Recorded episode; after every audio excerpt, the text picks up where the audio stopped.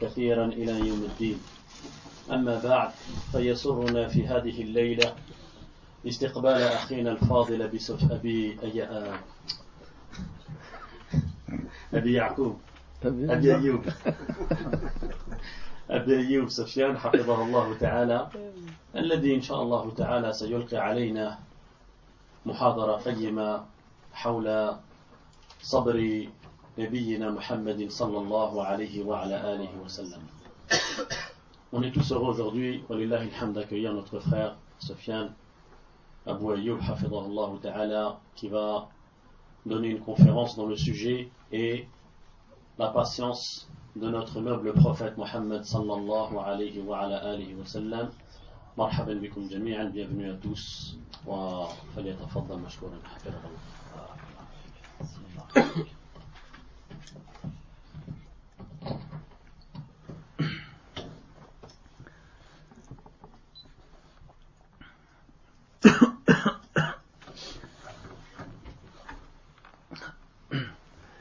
الحمد لله الحمد لله الغفور الودود الكريم المقصود العميم الجود الذي يرى النملة السوداء على الصخرة الجلمود ويسمع حس الدود في داخل العود.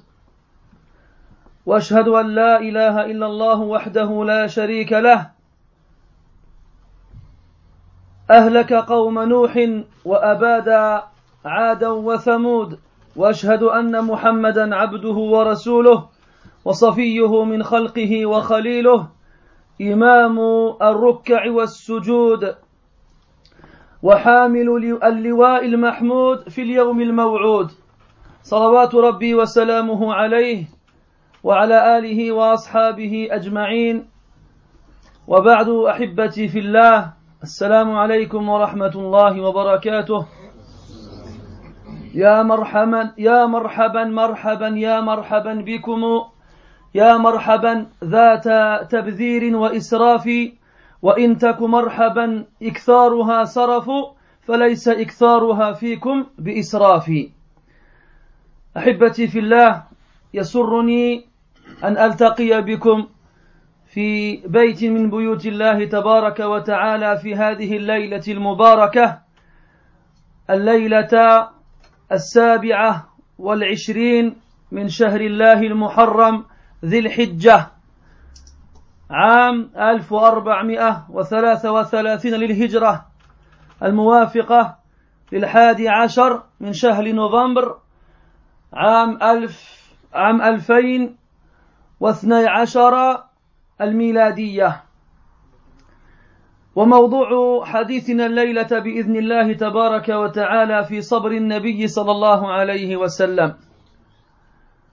وحتى لا يكون حديثنا طويلا لعلنا نقتصر بالحديث باللغة الفرنسية مع سرد النصوص القرآنية والحديثية باللغة العربية. والله تبارك وتعالى الموفق وهو الهادي إلى السبيل وهو وحده المستعان وعليه التكلان ولا حول ولا قوة إلا به Mes très chers frères, une fois de plus, grâce à Allah tabaraka wa ta'ala, nous avons l'occasion de nous réunir dans une de ces demeures dans cette nuit du 27 Dhul Hijjah 1433, c'est-à-dire le 11 novembre 2012. On se réunit dans ces périodes troubles et tumultueuses dans lesquelles les épreuves et les tentations sont nombreuses. On se réunit à ce moment de l'histoire humaine où les hommes oublient pourquoi Allah tabaraka wa ta'ala les a créés, qu'est-ce qu'il attend d'eux?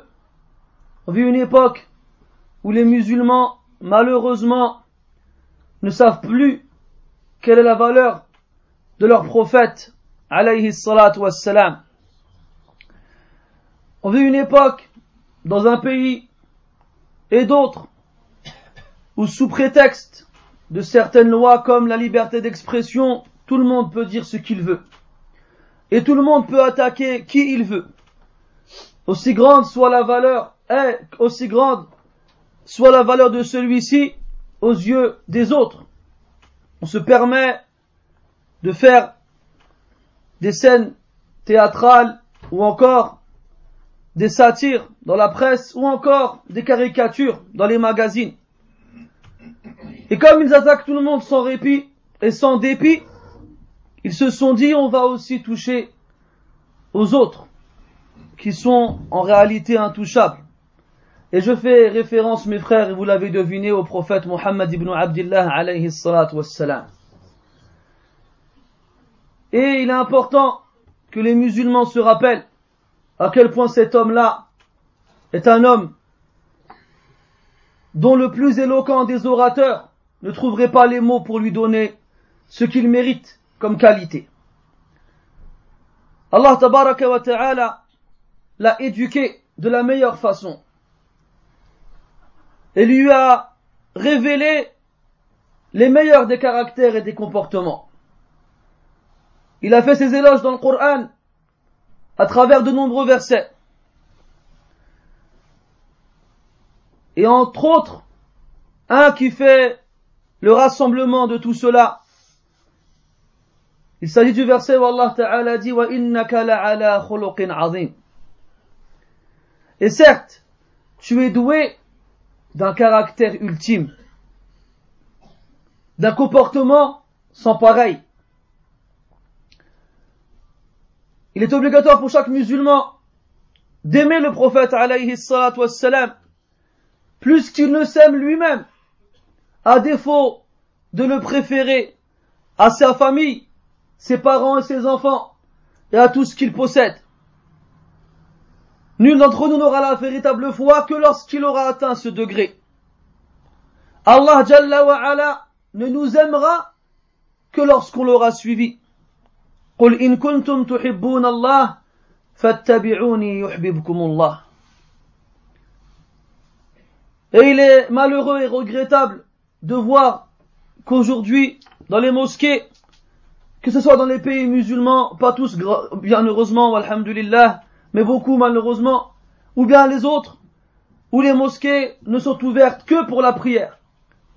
Et dès que celle-ci est finie, ceux qui en détiennent les clés et qui ont oublié qu'ils ne sont que ceux qui en ont les clés et n'en sont pas les propriétaires, se pressent de chasser ceux qui y ont prié afin de pouvoir les fermer et retourner vaquer à leurs occupations.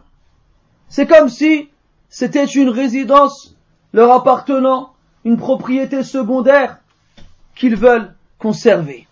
Alors qu'il s'agit de la demeure d'Allah subhanahu wa ta'ala, celle dans laquelle il y a des hommes qui aiment y passer leur temps.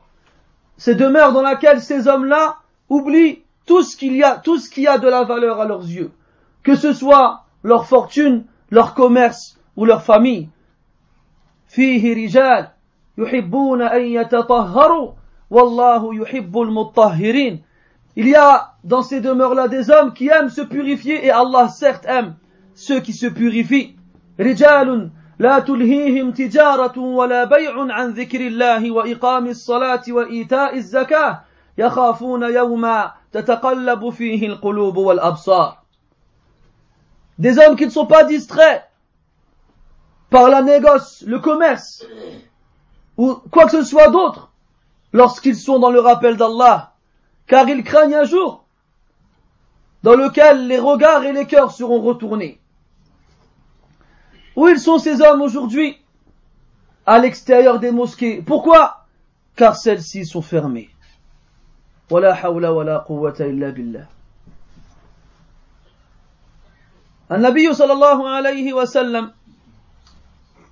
Il nous a informé que parmi les sept catégories de personnes qui se verront sous l'ombre rafraîchissante du trône d'Allah subhanahu wa ta'ala le jour où il n'y aura d'ombre que la sienne, des personnes dont le cœur est attaché aux mosquées. Ils vont y prier et attendre dans celle-ci la prochaine prière.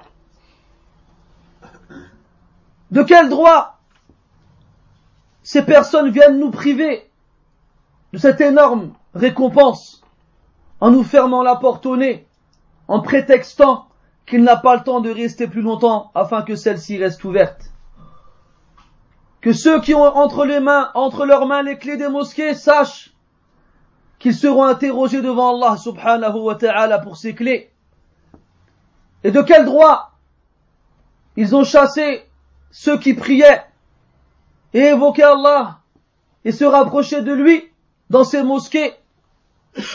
Qu'est-ce qu'ils donneront comme réponse et argument? Mes frères, dans ces mosquées, normalement, les imams devraient lire aux musulmans, à tous les musulmans, la vie du prophète alayhi salatu. Comment peux-tu prétendre aimer quelqu'un alors que tu ne le connais pas? Comment est-ce que tu peux avoir de l'amour pour le prophète alayhi salatu en ignorant, tout en ignorant ce qu'il a fait pour toi C'est impossible. Ce n'est pas logique et concevable. Plus tu connais quelqu'un, plus tu sais le bien qu'il a fait pour toi, et plus forcément tu l'aimeras. Et en contrepartie, plus tu l'ignores, moins tu en sais après lui, et comment est-ce que tu pourrais alors avoir un quelconque sentiment à son égard? Le prophète salatu est la créature d'Allah tabaraka wa ta'ala la plus pure. Pour faire le tour de ses qualités, il nous faudrait des semaines et des semaines. Et encore, on n'aurait pas fini. Cependant, il est important de faire allusion, en gros, en survol, à certaines de ses qualités. Et il m'est apparu important de partager avec vous, mes frères, ce qualité dont on va parler ce soir, qui est la patience. Cette qualité, pardon, dont on va parler ce soir, qui est la patience du prophète, alayhi wassalam. Et lorsque tu entendras ce qui va suivre, pose-toi la question, est-ce que je suis patient? Pose-toi la question lorsqu'il m'arrive quelque chose, et que j'ai l'impression qu'Allah, même si tu le dis pas avec ta langue, tu le fais comprendre à travers tes gestes et tes réactions, c'est comme si tu disais, Allah m'a abandonné. C'est comme si ta confiance que tu avais en lui s'est évaporée. C'est comme si tu l'avais oublié ou tu crois que lui t'a oublié. Alors qu'Allah ta'ala ni ne se trompe, ni n'oublie. Lorsqu'il nous arrive une petite chose, une petite épreuve, directement on pense qu'on est défavorisé. Directement on pense que les autres ont plus de chance que nous.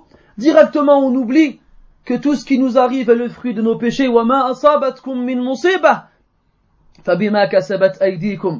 Il n'y a pas un mal qui vous touche si ce n'est à cause de vos péchés. Le prophète alayhi salatu wassalam est l'être humain qu'Allah tabaraka wa ta'ala aime le plus. Huwa habibullah wa huwa khalilullah. Il fait partie des cinq prophètes les plus prompts dans leur mission prophétique, qui avaient le plus de sollicitude à la mener de la meilleure façon. Nuh, Ibrahim, Moussa, Isa wa Muhammad, alayhim atammu salati wa azka taslim.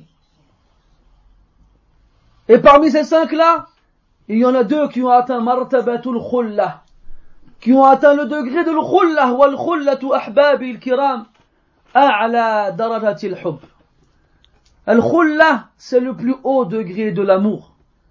واتخذ الله إبراهيم خليلا وقال عليه الصلاة والسلام إن الله اتخذني خليلا كما اتخذ إبراهيم خليلا Allah a pris Ibrahim comme Khalil. Et le prophète a dit, alayhi salatu wassalam, Allah m'a pris comme Khalil, comme il a pris Ibrahim comme Khalil. Ce sont les deux seuls êtres humains dans toute la création qui ont atteint ce degré avec Allah Jalla wa ala. Et des deux, Ibrahim et Muhammad, eh bien c'est Muhammad alayhi wassalam, le meilleur. Auprès d'Allah Jalla wa. On pourrait se dire alors que si c'est le meilleur et celui qu'Allah aime le plus, il aura droit à un traitement de faveur. On pourrait se dire que sa route sera jonchée de pétales de rose, sans aucune épine, ni malheur, à craindre. Mais lorsque on jette un coup d'œil sur la vie du prophète alayhi wassalam, on se rend compte qu'on est loin du compte. On se rend compte et on comprend que plus Allah Ta'ala il aime quelqu'un et plus il l'éprouve. Alors arrête de gémir quand tu es éprouvé. Arrête de croire qu'on t'a abandonné ou bien qu'on t'a détesté. Ton Seigneur ne t'a ni abandonné ni détesté. Le prophète alayhi salatu wassalam, par celui qui a créé le firmament, par celui qui a placé l'amour entre les amants, le prophète sallallahu alayhi wa était certes le plus patient des fils d'Adam. Il n'y a aucun doute à ce sujet, si ce n'est chez le sot et le niais, celui qui n'a aucune culture et qui ne s'intéresse pas au prophète Mohammed sallallahu alayhi wa sallam. On peut classer sa, sa patience dans différentes catégories. Et en premier, on va parler de sa patience dans l'adoration d'Allah subhanahu wa ta'ala. Le prophète sallallahu alayhi wa sallam faisait preuve d'une adoration constante et régulière dans n'importe quelle situation de sa vie, qu'il soit en bonne santé ou malade, qu'il soit en malade ou chez, qu'il soit en voyage ou chez lui, qu'il soit seul ou en public, qu'il soit en état de paix ou bien même en guerre. Le prophète alayhi salatu wassalam ne connaissait pas d'irrégularité dans son adoration. Elle était droite et atteignait toujours le point culminant. Dans toutes les façons d'adorer Allah subhanahu wa ta'ala, sans mettre de côté ses responsabilités en tant qu'imam, en tant que dirigeant d'une communauté, en tant que père de famille et mari, sans mettre de côté son lien avec Allah subhanahu wa ta'ala et les autres, même si ceux-là ne sont pas musulmans. Il savait faire la part des choses malgré tout ce qu'il avait à faire. Et avec cela, il était le meilleur dans l'adoration d'Allah subhanahu wa ta'ala. N'est-ce pas celui qui a dit N'est-ce pas celui qui a dit La réjouissance de mon âme, la fraîcheur de mes yeux se trouve dans la prière. N'est-ce pas celui qui a dit Inni yut'imuni rabbi wa yasqini moi, je suis constamment nourri et abreuvé par mon Seigneur. Vous allez me dire, c'est quoi le rapport avec l'adoration نهى النبي صلى الله عليه وسلم أصحابه عن الوصال والوصال هو مواصلة الصيام يوما بعد يوم بدون إفطار بعد غروب الشمس Le prophète sallallahu alayhi wa sallam a interdit la succession de plusieurs jours de jeûne sans que cela ne soit rompu par la nourriture. Donc moi je vais jeûner lundi et lorsque le soleil se couche, je vais rompre mon jeûne. Et je vais jeûner mardi et lorsque le soleil se couche, je vais rompre mon jeûne. Al-Wissal, c'est jeûner lundi, mardi, mercredi sans rompre son jeûne. Et le prophète a vu certains de ses compagnons faire le wissal. Alors il leur a interdit de faire cela. Mais eux, ils ont dit, Ya Rasulallah, innaka tuwasil. Ya Rasulallah, tu nous dit de faire le wissal, mais toi tu le fais. Alors il a répondu, Inni adallu yut'imuni rabbi wa yasqini. Je ne suis pas comme vous. Moi, je suis constamment nourri par mon Seigneur et abreuvé. Les savants ont divergé quant au sens de cette parole, mais la parole la plus juste et la plus correcte dit que le prophète sallallahu alayhi wa sallam trouvait un plaisir tel dans l'adoration qu'il était déconnecté du reste des besoins physiques humains. Regarde-toi, ô mécanicien, lorsqu'on te ramène un cas assez complexe de panne de voiture et que tu passes une heure, deux heures, trois heures à chercher la faille dans le moteur et qu'on vient te voir et te dire viens, viens, il est 19 heures et que ça fait 8 heures que tu es dessus, t'as pas vu le temps passer. Et toi, le sportif, le footballeur, le coureur ou j'en passe et d'autres, lorsqu'on te demande de venir jouer un, match et qu'on te pose le ballon entre les jambes et que tu cours, tu galopes, tu pars et tu reviens pendant une heure, deux heures, trois heures Et quand on te dit ça y est, on arrête, tu te dis mais il n'y a qu'un quart d'heure qui est passé, alors qu'il y a trois heures qui sont passées. Et les accros aux jeux vidéo, qui sont devant leur écran tels des, des mouches attirées par la lumière, les heures peuvent passer, les jours se succéder, et c'est comme si seulement une heure s'était écoulée. Quand le cœur il a accroché, quand l'âme et le corps font symbiose, tout ce qui existe autour de toi cesse d'exister. Eh bien, ce que tu as, ce que toi tu as avec ta console de jeux vidéo, avec ta caisse à outils ou bien ton ballon de football, le prophète sallallahu alayhi wa sallam, il l'avait avec quoi? L'adoration d'Allah subhanahu wa ta'ala. Il jeûnait, c'était un plaisir pour lui. Il ne ressentait pas la faim, il était en lien direct avec Allah subhanahu wa ta'ala. Il priait, et c'est ce qu'il préférait dans ce bas monde. Quand toi, ton seul souci quand tu pries, quand est-ce que l'imam il aura fini afin que je puisse partir et rentrer chez moi Le prophète alayhi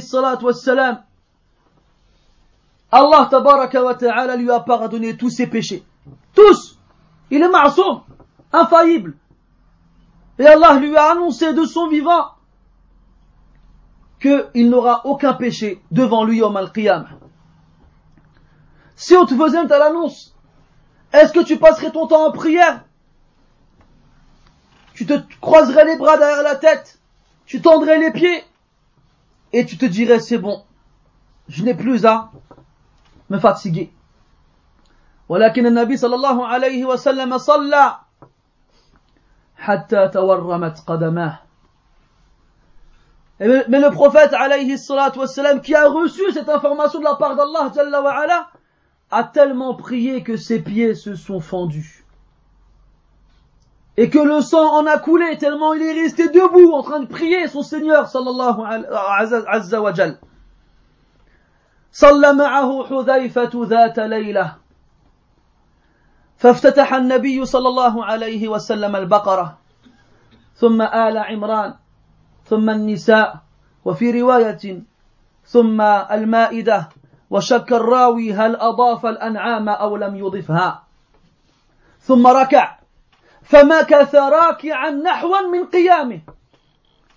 ثم سجد فبقي ساجدا نحوا من ركوعه. يقرأ مسترسلا يسأل من الله عز وجل رحمته ويتعوذ منه من عذابه Hudayfa radiallahu anhu une fois a vu le prophète alayhi salatu wassalam qui allait commencer la prière de la nuit. Une prière surérogatoire. Alors il s'est dit quoi Je vais prier avec le prophète alayhi salatu wassalam. Il est rentré avec lui. Le prophète alayhi salatu wassalam, il a commencé le Baqarah, il l'a fini. Après il a commencé Al-Imran, il l'a fini. Après il a commencé An-Nisa et il l'a fini. Et dans une version du hadith, il a lu sur le et aussi Al-An'am. Et après il s'est incliné, il a fait le recours, et il est resté aussi longtemps en recours qu'il ne l'est resté debout à réciter ses longues sourates. Crois-tu que le prophète sallallahu alayhi wa sallam lisait comme moi et comme toi? Rapidement, sans méditer ni réfléchir? Non. Il lisait lentement, il méditait, il réfléchissait, il réfléchissait chaque fois qu'il passait près d'un verset dans lequel, dans lequel, pardon, la, la mention de la miséricorde était, était, était, était faite il invoquait Allah Ta'ala afin qu'il lui fasse miséricorde. Chaque fois qu'il passait près d'un verset où la mention de châtiment était faite, il invoquait Allah Ta'ala afin qu'il le protège et le préserve, ce châtiment-là. صلى معه عبد الله بن مسعود رضي الله عنه ذات ليلة فأطال النبي صلى الله عليه وسلم القيام حتى هم ابن مسعود رضي الله عنه بأمر سوء.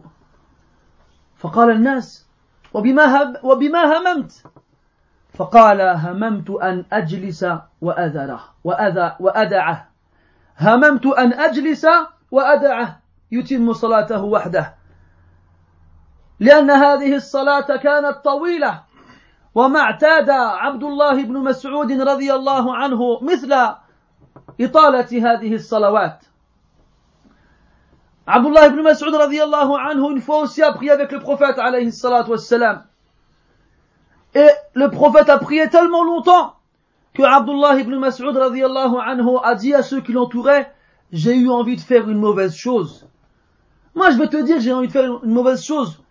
À quoi tu vas penser Dire une mauvaise chose ou bien faire une mauvaise chose. Ils lui ont dit, t'as voulu faire quoi? Il a répondu, j'ai voulu m'asseoir et le laisser finir tout seul. Nous, on pourrait se dire que c'est pas une mauvaise chose, vu que ce n'est pas une prière obligatoire. Mais les sahaba radiallahu anhum ont été les élèves de ce professeur qui a dit, Ju'ilat qurratu ayni salah ont été les élèves de ce professeur qui a dit La réjouissance de mon âme, elle se trouve dans la prière. Pour eux, la prière avait une valeur inestimable et immense. Contrairement à nous, malheureusement, qui ne donnons aucune valeur à cette adoration-là. ذات ليلة قال النبي صلى الله عليه وسلم لزوجته عائشة يا عائشة ذريني أتعبد لرب الليلة يا عائشة ذريني أتعبد أتعبد لرب الليلة. فقالت يا رسول الله إني أحب حضورك وأحب ما ما يسرك. فقام فتطهر ثم صلى. وأثناء صلاته أخذ يبكي ويبكي حتى بل حجرة. ثم بكى وبكى حتى بل لحيته. ثم بكى وبكى حتى بل الأرض حوله. ولم يزل كذلك يصلي ويبكي حتى جاءه بلال يؤذنه بصلاة الفجر وهو يبكي عليه الصلاة والسلام. Une nuit, il a dit à Aïcha radiallahu anha, Ô Aïcha, laisse-moi adorer mon Seigneur cette nuit. Laisse-moi adorer mon Seigneur cette nuit. Elle lui a dit, ô messager d'Allah, j'aime ta compagnie, mais j'aime surtout ce qui te réjouit et te rend heureux. Fais, car elle savait que la joie du prophète alayhi wassalam était dans la prière. Alors il s'est levé, il a fait ses ablutions, et a commencé la prière.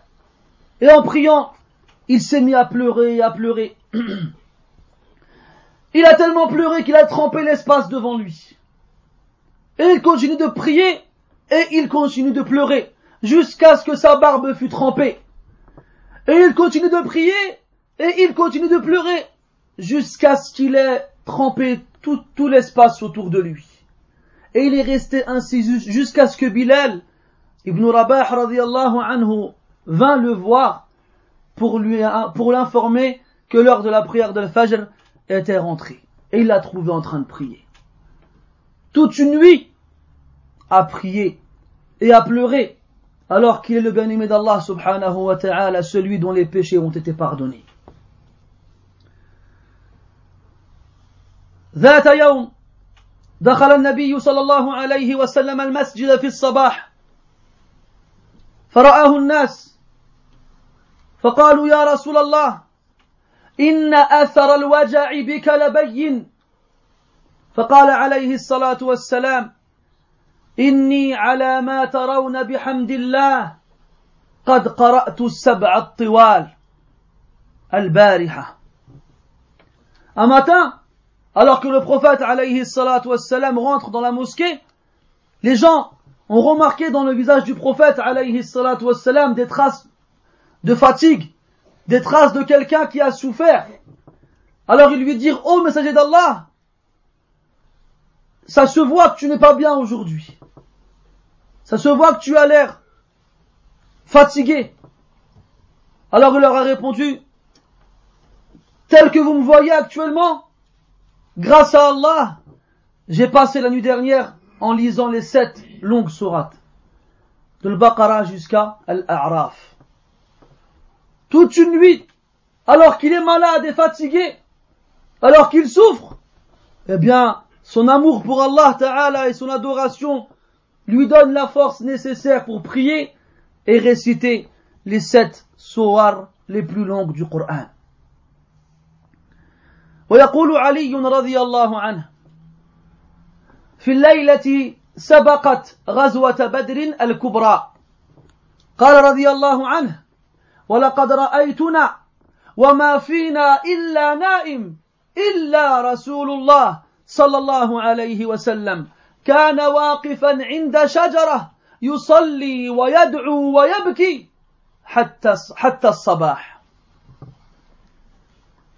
Ali radiallahu anhu il dit dans la nuit qui a précédé la bataille de Badr il a dit j'ai vu cette nuit-là que tout le monde dormait sauf le prophète alayhi wassalam il était près d'un arbre en train de, de prier d'invoquer Allah et de pleurer et ce jusqu'au matin et ce jusqu'au matin tout le monde dormait et lui il était réveillé en train de, de prier c'est ainsi qu'était le symbole de la perfection humaine dans l'adoration.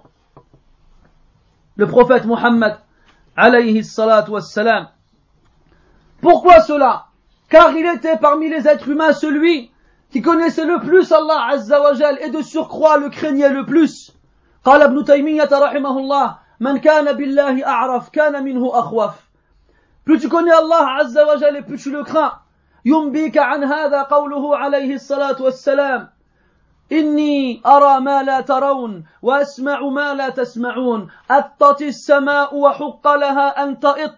ما فيها موضع أربعة أصابع إلا وفيها ملك واضع جبهته ساجدا.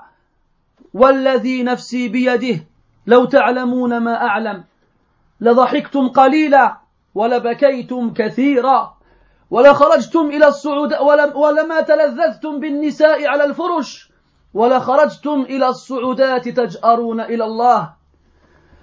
فغطى الصحابة رؤوسهم ولهم خنين dit alayhi salatu wassalam, je vois ce que vous ne voyez pas, et j'entends ce que vous n'entendez pas. Le ciel s'est craquelé tu vois que tu poses sur un chameau trop de, de charge, il crie.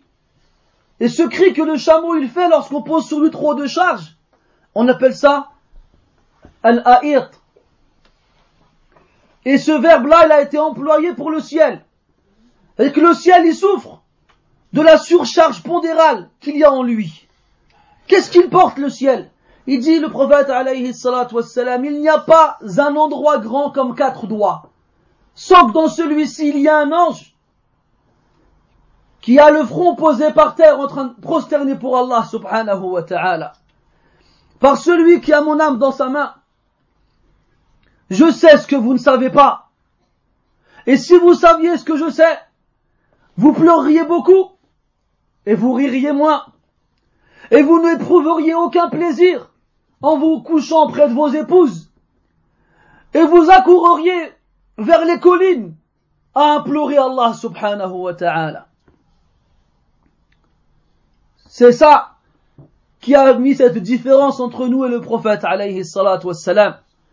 علمه بالله جل وعلا وخشيته من الله سبحانه وتعالى La science qu'il avait d'Allah subhanahu wa ta'ala et la crainte qu'il avait d'Allah subhanahu wa ta'ala. Et ceux qui étaient proches du prophète alayhi salatu wassalam l'avaient compris. Parmi eux, As-Siddiqatu bintu Siddiq radiyallahu anhuma Aisha, Ummu Abdillah. Des hommes venaient la voir dans le but de savoir comment le prophète alayhi salatu wassalam adorait Allah jalla wa ala. Et lorsqu'elle pensait que l'un d'entre eux croyait qu'il pourrait égaler le prophète alayhi salatu wassalam dans l'ibadah. Elle, elle leur répondait كان عمله ديمة وأيكم يستطيع ما كان يستطيع Son adoration, elle était perpétuelle, elle était fréquente. Et qui d'entre vous peut accomplir ce que lui accomplissait Qui d'entre vous peut faire ce que le prophète alayhi salatu wassalam faisait Que ce soit dans le recueillement, que ce soit dans la dévotion, que ce soit dans la quantité, que ce soit dans la qualité, que ce soit dans la sincérité, qui d'entre nous peut espérer faire comme le noble messager, alayhi salatu wassalam. Voici certes la patience de celui sur qui fut révélé le verset suivant. Adore-le et sois patient dans son adoration. Que prie que prie sur lui Allah le majestueux, ainsi que sur ses compagnons et ses partisans les pieux. Certes, Muhammad ibn Abdullah, alayhi salatu wassalam, était le plus patient des fils d'Adam.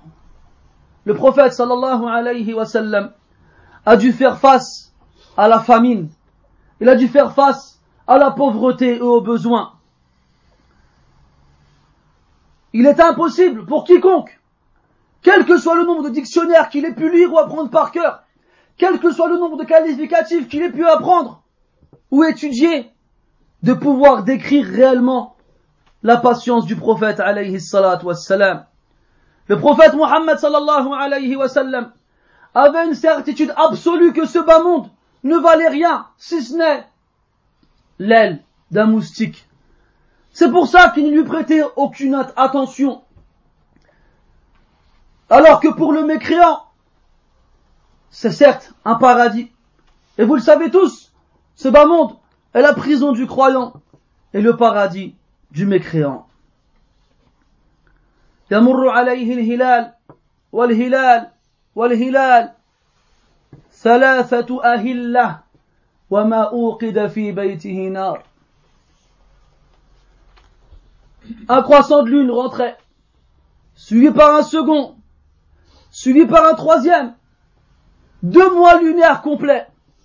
Et pendant, et pas, et, et pendant ces deux mois-ci, pas une fois le feu n'a été allumé dans une des maisons du prophète alayhi salatu wassalam. Pas une fois pendant deux mois il a mangé quelque chose de cuit, de chaud. يظل ليالي متتابعة يلتوي من الجوع ولا يجد من الدقل ما يملأ به بطنه Il lui arrivait de passer plusieurs nuits consécutives à se recroqueviller sur lui-même. J'ai envie de vous dire, vous savez quand on a faim au point où on se, recroqueville sur soi-même, mais quand est-ce qu'on a faim jusqu'à ce point-là, nous On mange tout le temps. Est-ce qu'on se, rappelle de la faim Qu'est-ce qu'elle fait dans l'organisme On s'en rappelle pas. On est constamment en train de manger. Nos maisons presque vont exploser tellement elles contiennent de la nourriture. Et même le jour de Ramadan pendant l'été, même si on ressent la faim un petit peu, ce n'est pas autant. Mais si on laissait, si on laissait la faim s'emparer de nos corps, là on verrait la douleur qu'elle fait sentir. Yaltawi, t'as ma Yaltawi, il se pliait sur lui-même le prophète alayhi salatu wassalam. Et il ne trouvait même pas des dates, daqal. Vous savez quand on voit les boîtes de dates marquées de, de glais dessus. C'est même de daqal. Daqal c'est un nom qu'on donne à des, à tamr radi c'est des dates de mauvaise qualité. Ça veut dire qu'elles ne coûtent pas cher ces dates-là. Et bien même ces dates-là, le prophète sallallahu alayhi wa sallam ne trouvait pas ces dates-là pour manger, pour remplir son ventre alayhi salatu wa sallam. أكل ورق السمر مع صحابته الكرام رضي الله عنهم حتى قرحت أشداقهم Tellement ils ont rien trouvé à manger, lui et les compagnons radiallahu anhum, qu'ils ont dû se contenter des feuilles du séquoia. Cet arbre qui a des feuilles toutes petites et toutes sèches. Rien d'autre. Si ce n'est ces feuilles-là qu'ils ont dû manger jusqu'à ce que leurs lèvres se fendirent. Pareil, quand tu trouves pas de quoi boire, tes lèvres se gercent.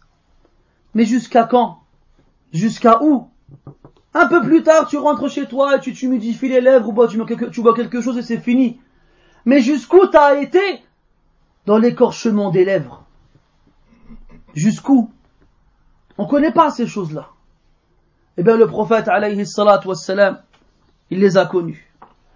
خرج ذات يوم من بيته عليه الصلاة والسلام فلقي أبا بكر وعمر فقال عليه الصلاة والسلام ما أخرجكما من بيوتكما الساعة؟ فقال الجوع يا رسول الله. فقال صلى الله عليه وسلم والذي نفسي بيده لا أخرجني الذي أخرجكما. Une fois le prophète, il est sorti de chez lui, alayhi salatu wassalam, il a rencontré Abu Bakr et Omar. Il leur a dit, qu'est-ce que vous faites dehors à une heure pareille? Qu'est-ce qui vous a fait sortir dehors à une heure pareille? Ils répondirent, la faim.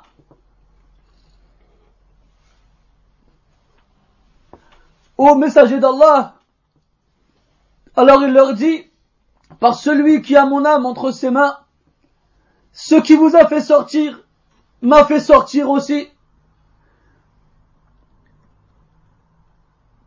مر عليه يوم شهر بتمامه أيامه ولياليه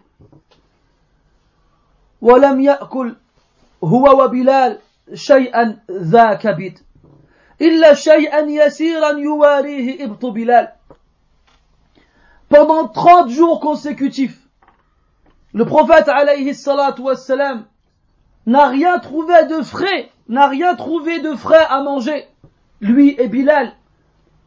Pourquoi lui et Bilal? Parce que Bilal radiallahu anhu était un des premiers musulmans. Et après son affranchissement, après qu'il devint libre, il était constamment avec le prophète alayhi salatu wassalam, il ne quittait pas. Et même lorsque le prophète ne trouvait rien à manger, eh bien Bilal l'accompagnait malgré tout. Et la seule chose de fraîche qu'ils ont pu trouver en un mois entier était à peine assez grand pour que Bilal puisse le cacher sous son aisselle. Et n'allez pas penser que Bilal était gros. Non, il était maigre. C'était le cas pour la plupart des compagnons du prophète, alayhim, alayhim ridwanullah. وضع الحجر على بطنه من شدة الجوع prophète alayhi salatu wassalam a serré son ventre avec une pierre plate pour essayer de faire partir la faim. ونام على الحصير حتى أثر في جنبه. Il a dormi sur une paillasse fine, inconfortable, au point où elle a laissé ses traces sur son noble flanc. وناولته بنته فاطمة كسرة خبز كسرة خبز فأخذها وهو يقول هذا أول طعام أكله أبوك منذ ثلاث فاطمة رضي الله عنها a trouvé un morceau de pain. Elle a été donnée à son père, alayhi salatu wassalam. Et lorsqu'il a pris le morceau de pain, il l'a regardé et avant de le manger, il a dit à Fatima, c'est la première nourriture que ton père va manger depuis trois jours. خرج من الدنيا ولم يشبع من خبز الشعير Il a quitté ce bas monde et jamais de sa vie il s'est rassasié avec du pain. Jamais il a mangé assez de pain pour dire je n'ai plus faim. Toute sa vie. خرج من الدنيا ولم يشبع من خبز الشعير ليس له في قلبه مثقال ذرة منها من الدنيا Le prophète alayhi الصلاة والسلام n'avait même pas l'équivalent d'un grain de maïs d'intérêt pour ce bas monde dans le cœur. Rien. عرضت عليه عرضت عليه مفاتيح الخزائن فأباها واختار لنفسه ولأهله عيش الكفاف اختار لنفسه ولأهله عيش الكفاف لا تحريما للطيبات ولا عجزا عن متع الحياة ولكن Le prophète sallallahu alayhi wa sallam, on lui a proposé les clés ouvrant tous les trésors de ce bas monde. Il les a refusés. Il a préféré pour lui et sa famille une vie simple et modeste. Pas pour s'interdire des choses qu'Allah lui a permises, ni parce qu'il était incapable de profiter de la vie. Non, pour prouver qu'il était au-dessus de ceux qui sont les esclaves de leurs désirs et de leurs plaisirs. Si tu laisses ton âme, chaque fois qu'elle a envie d'une chose, tu lui obéis, c'est elle qui te tirera comme on tire un chien avec sa laisse. Mais si tu prives ton âme de ce dont elle a envie, et tu lui montres que c'est toi qui dois la tirer et pas l'inverse, alors elle se soumet. L'âme est-elle un animal sauvage que l'on se doit de dompter sinon il nous, sinon il nous mange.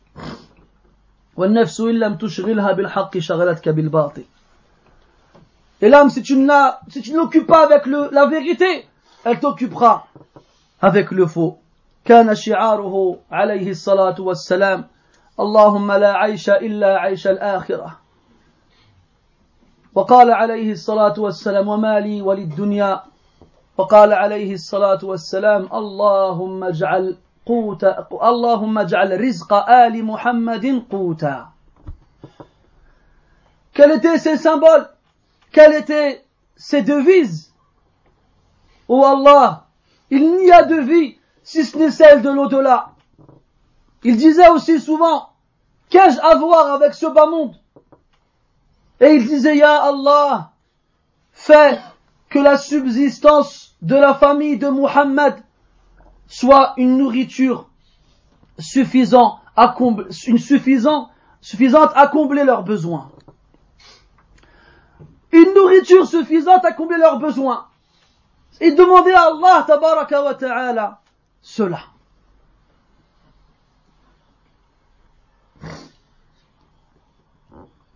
Donc le prophète alayhi ainsi était sa vie. Une petite demeure. On demandait à Aïcha radiallahu anha, qu'est-ce que vous mangiez si vous n'allumiez pas de feu à la maison? Elle disait al-aswadayn, al-ma' wa tamr. Al-aswadayn, l'eau et les dates. C'était leur principale nourriture. Et on a vu que même des fois, des dates, ils trouvaient pas de quoi remplir son ventre avec. Qu'Allah tabaraka wa ta'ala prie sur lui de ses prières les plus parfaites, tant que la lune éclaire la nuit et que le soleil se lève en fait. Le prophète sallallahu alayhi wa sallam, certes, était le plus patient des fils d'Adam. Le prophète alayhi salatu wa sallam a connu le stade d'orphelin dans son plus haut degré. مات أبوه في المدينة والحمل في آمنة الأمينة Son père Abdullah est mort alors qu'il était encore dans le ventre de sa mère. قال العلماء أعلى مراتب اليتم أن يموت الأب ولم يزل الطفل في بطن أمه. في اليتم درجات dans le stade d'orphelin, il y a des degrés différents. Et le plus haut des degrés de, celui qui est orphelin, c'est qu'il meurt, c'est que son père meurt avant même qu'il ne naisse. Lorsqu'il naquit le prophète alayhi wassalam, sa mère l'a confié à une nourrice quelque temps et après l'a récupéré. من عمره توفيت أمه ويا لموت الأمهات Et alors qu'il n'avait à peine que six ans, sa mère, Amina, mourut. Et qu'est-ce que la mort des mères est difficile. كفله جده بعد ذلك Son grand-père Abdul Muttalib l'a pris alors à sa charge après cela. فكان أحب الناس إليه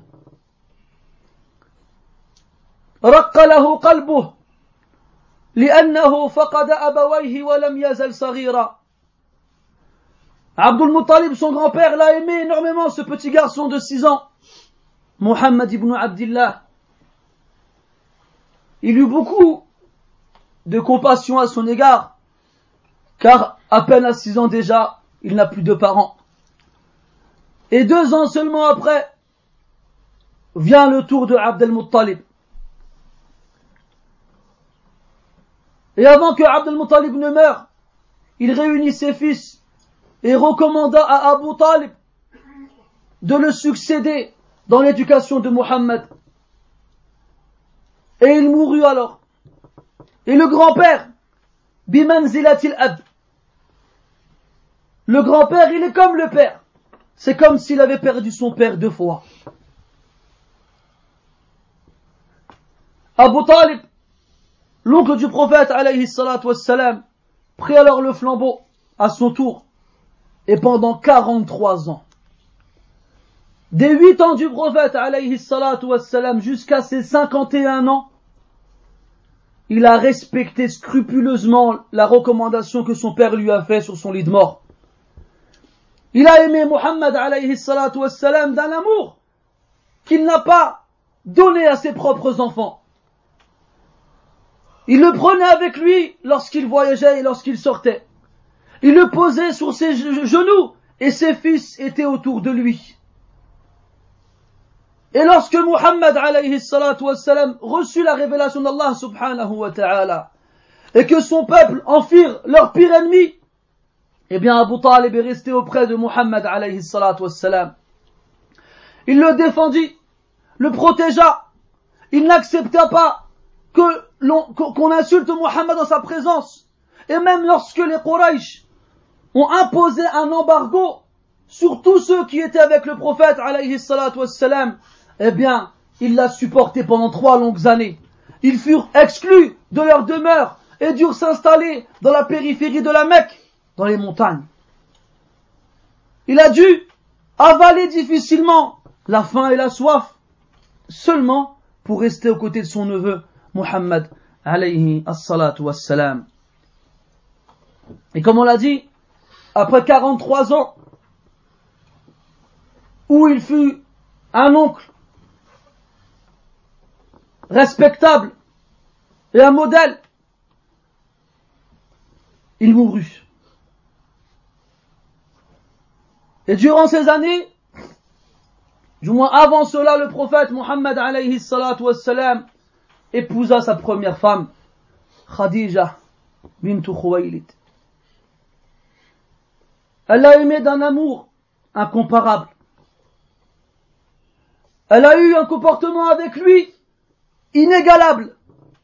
Jamais elle n'a levé sur lui la voix. Jamais elle ne s'est mise en colère contre lui.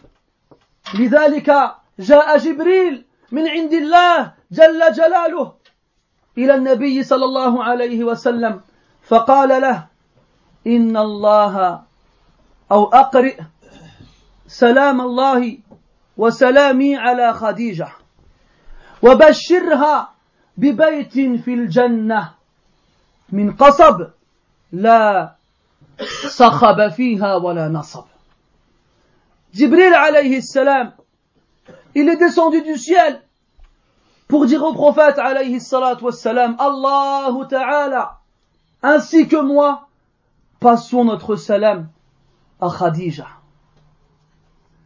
Et Allah lui l'informe qu'il lui a destiné une demeure au paradis de cristal, dans laquelle elle ne connaîtra ni fatigue, ni cri, الصخب يعني الصياح قال العلماء Khadija radiallahu anha, jamais de sa vie elle a fatigué son époux. Jamais de sa vie elle a crié sur son époux. Wal jaza min jinsil amal. Et la rétribution est en conformité avec la nature de l'action, alors elle a eu droit au paradis, à une demeure dans laquelle elle ne connaîtra ni la fatigue, ni les cris. فإلى كل زوجة تسمع حديث هذا أنصحها بأن تتقي الله وأن تصبر مع زوجها إذا أرادت مثل هذا الأجر في أعلى جنان جنان الخلد toute épouse présente ici qui entend ces paroles je lui adresse ce conseil qu'elle craigne Allah Ta'ala avec son mari et qu'elle patiente avec lui Car comme le prophète l'a dit, alayhi salatu wassalam, فَإِنَّهُ جَنَّتُكِ أَوْ نَارُكِ Il est soit ton paradis, soit ton enfer. Et si tu patientes avec ton époux, et tu ne lui cries pas dessus, alors attends-toi à avoir le droit toi aussi au paradis, à une demeure dans laquelle ni il n'y aura de fatigue, ni il n'y aura de cris. Donc Khadija radiallahu anha, cette épouse respectable, la porteuse de l'amour, pas la porteuse de bois. Vous vous souvenez c'est qui la porteuse de bois? La femme de qui Abu Lahab. كانت تحمل الحطب فتضعه في طريق النبي صلى الله عليه وسلم Elle portait le bois, le mettait sur le chemin du prophète عليه الصلاة والسلام. لم تكن خديجة كهذه. وأين الثرى من الثريا Khadija radiallahu anha n'était pas comme celle-ci. Depuis quand le grain de sable, il, il est comparable à l'étoile Khadija radiallahu anha, elle portait un amour pour son époux particulier. Le premier jour où il est venu la voir, après que Jibril alayhi salam lui ait transmis le premier message, Iqra, il est revenu chez lui en tremblant. Elle lui a dit, qu'est-ce qu'il qu'est-ce qu'il t'arrive? Pourquoi tu l'as dit? Il était effrayé. Alors elle lui a dit, Kalla wa alfu kalla la yukhzika Allahu abada. Non, mille fois non, jamais Allah il t'avilira. Innaka tahmilu al-kalb. وتقري الضيف وتعين على نوائب الدهر Comment quelqu'un comme toi, qui, qui, qui fait que les liens de parenté perdurent, toi qui aides celui qui est dans le besoin, toi qui proposes l'hospitalité à l'étranger, toi qui viens au secours du démuni, Allah Ta'ala jamais ne t'avilira. Pendant toute sa vie avec le prophète alayhi salatu wassalam, elle a été un rempart solide sur lequel le prophète sallallahu alayhi wa sallam s'appuyait. Elle a été un pilier inébranlable qui a contribué à la construction de cet édifice qui est l'islam. anha wa ardaha. Elle mourut quelques jours après la mort de Abu Talib. Et Khadija radiallahu anha est la mère de presque tous les enfants du prophète alayhi salatu wassalam Elle lui a donné quatre filles et deux garçons. Et lorsque Khadija mourut radiallahu anha, longtemps après à Médine avec Aïcha et les autres épouses, le prophète sallallahu alayhi wa sallam parlait toujours d'elle. Toujours il évoquait ses souvenirs avec elle.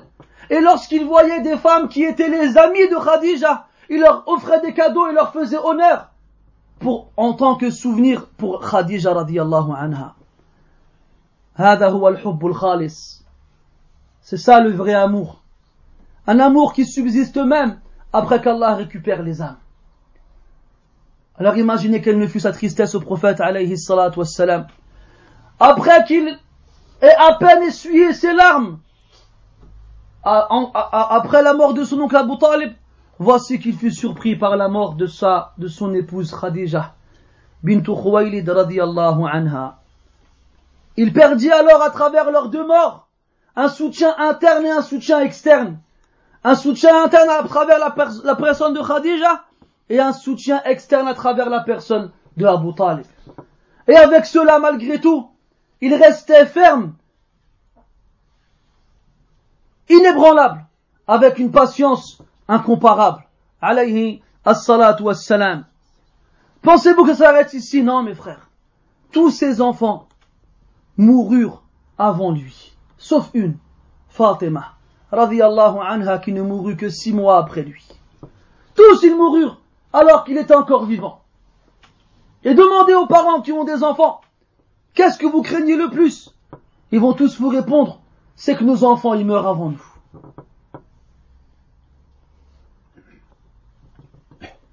le jour de la bataille de Badr. Ruqayya, la fille du prophète alayhi salatu wassalam, et l'épouse de Uthman ibn Affan radiallahu anhu. Je dis la femme, la fille du prophète alayhi salatu wassalam, et l'épouse de Uthman radiallahu anhu, était gravement malade. C'est d'ailleurs pour cette raison que Uthman n'a pas participé à la bataille de Badr. Le prophète alayhi salatu wassalam lui a ordonné de rester aux côtés de son épouse Ruqayya. pour lui apporter les soins nécessaires car elle était gravement malade. Pendant ce temps, il y a Zainab, une autre des filles du prophète alayhi qui est bloquée à Mecca. Elle est bloquée à Mecca, toute seule. Parce que la famille de son mari, qui n'était pas encore musulman, ne l'ont pas laissé partir. Rejoindre son père à Médine. Imagine le cœur d'un père qui s'en va en guerre, qui a une fille à Mecca toute seule, il ne sait pas ce qui lui arrive. Il en a une autre qui est malade et qui peut-être va mourir. Comment est-ce qu'il peut être? Eh bien le prophète alayhi salatu wassalam, telle la montagne enracinée au fond fond du sol, il ne bouge pas. Il garde en tête la mission de, que son Seigneur lui a confiée et l'ordre qu'il lui a donné. Et regarde la sagesse d'Allah subhanahu wa ta'ala. La première bataille que les musulmans livrent avec les mécréants. Ils sont 300 et quelques, et devant eux, ils ont mille et quelques personnes. Et Allah Ta'ala leur donne la victoire. Comment serait leur joie? Mettez-vous à leur place. 300 contre 1000. Et Allah, il te donne la victoire. À ce moment-là, tu auras raison d'être heureux.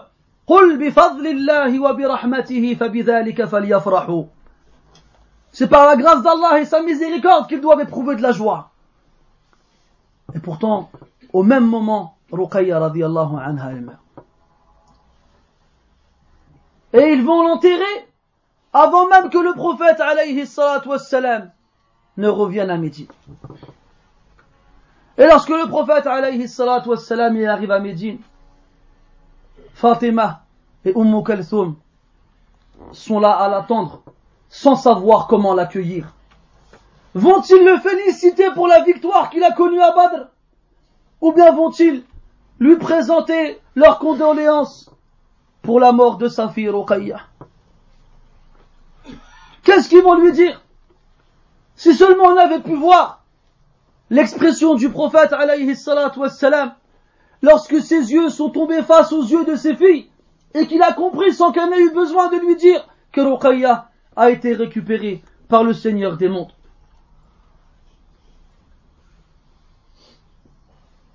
Ensuite, il a été voir Uthman radiallahu anhu. Et malgré la tristesse et la peine qui rongeait son cœur en tant, que père, il a quand même, et été voir Uthman, ce veuf, pour le consoler et lui apporter un réconfort. Et il lui a dit, Laka ajru man shahida badran wa tu as la même récompense que ceux qui ont participé à la bataille de Badr, ainsi que la même part du butin. وأتم ذلك بأن زوجه بنته أم كلثوم فلقب بعد ذلك بذي النورين رضي الله عنه il a rajouté à cela qu'il donna à Uthman sa deuxième fille Umm Kalthum comme épouse. Et c'est ainsi que Uthman fut surnommé Zou an-Nourain, celui qui a deux lumières.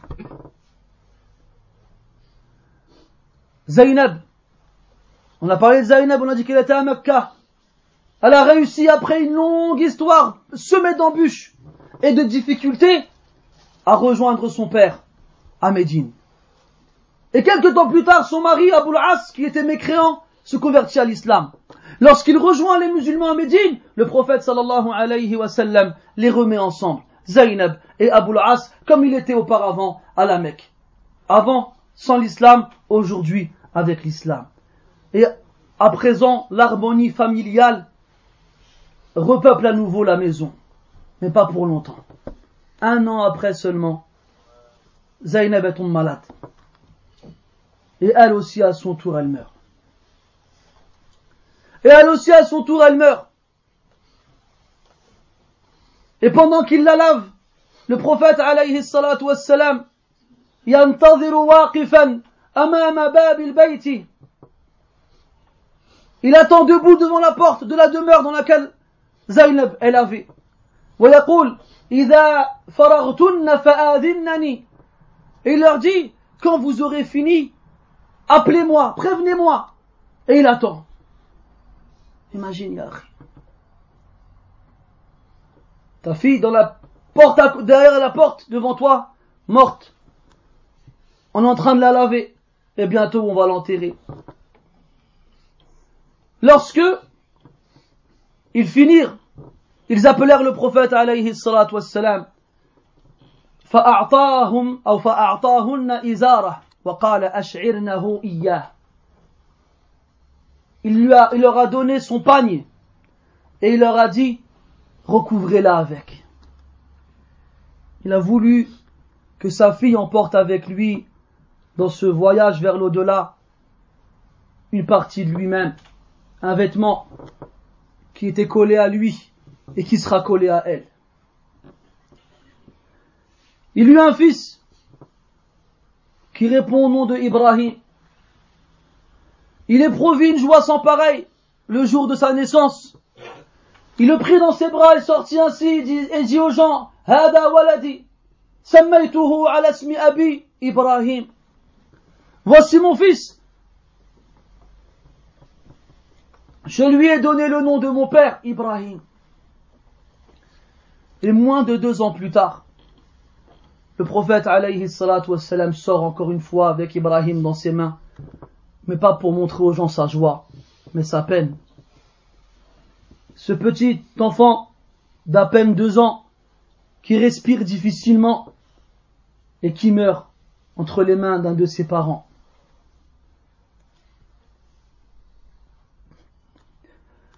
فينظر إليه النبي صلى الله عليه وسلم وعيناه تذرفان بدموع كالجمان وفي ثبات ثهلان قال في غاية البيان إن العين تدمع وإن القلب يحزن وما نقول إلا ما يرضي ربنا وإنا على فراقك يا إبراهيم لمحزونون.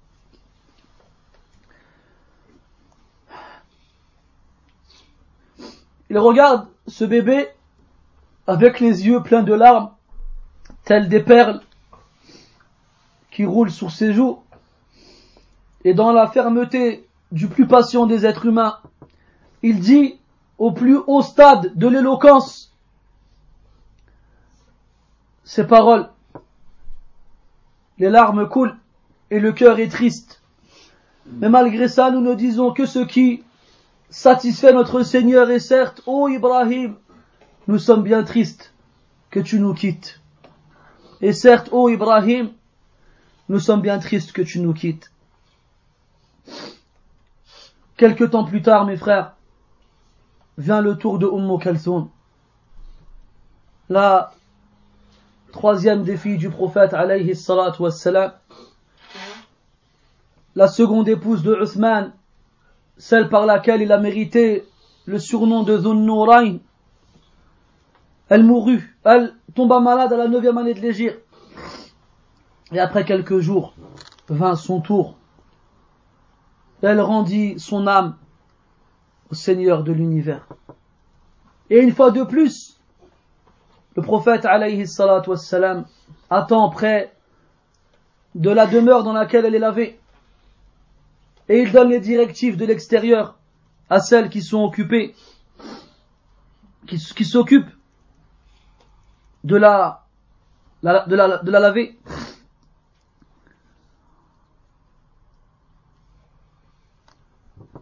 Et il leur dit,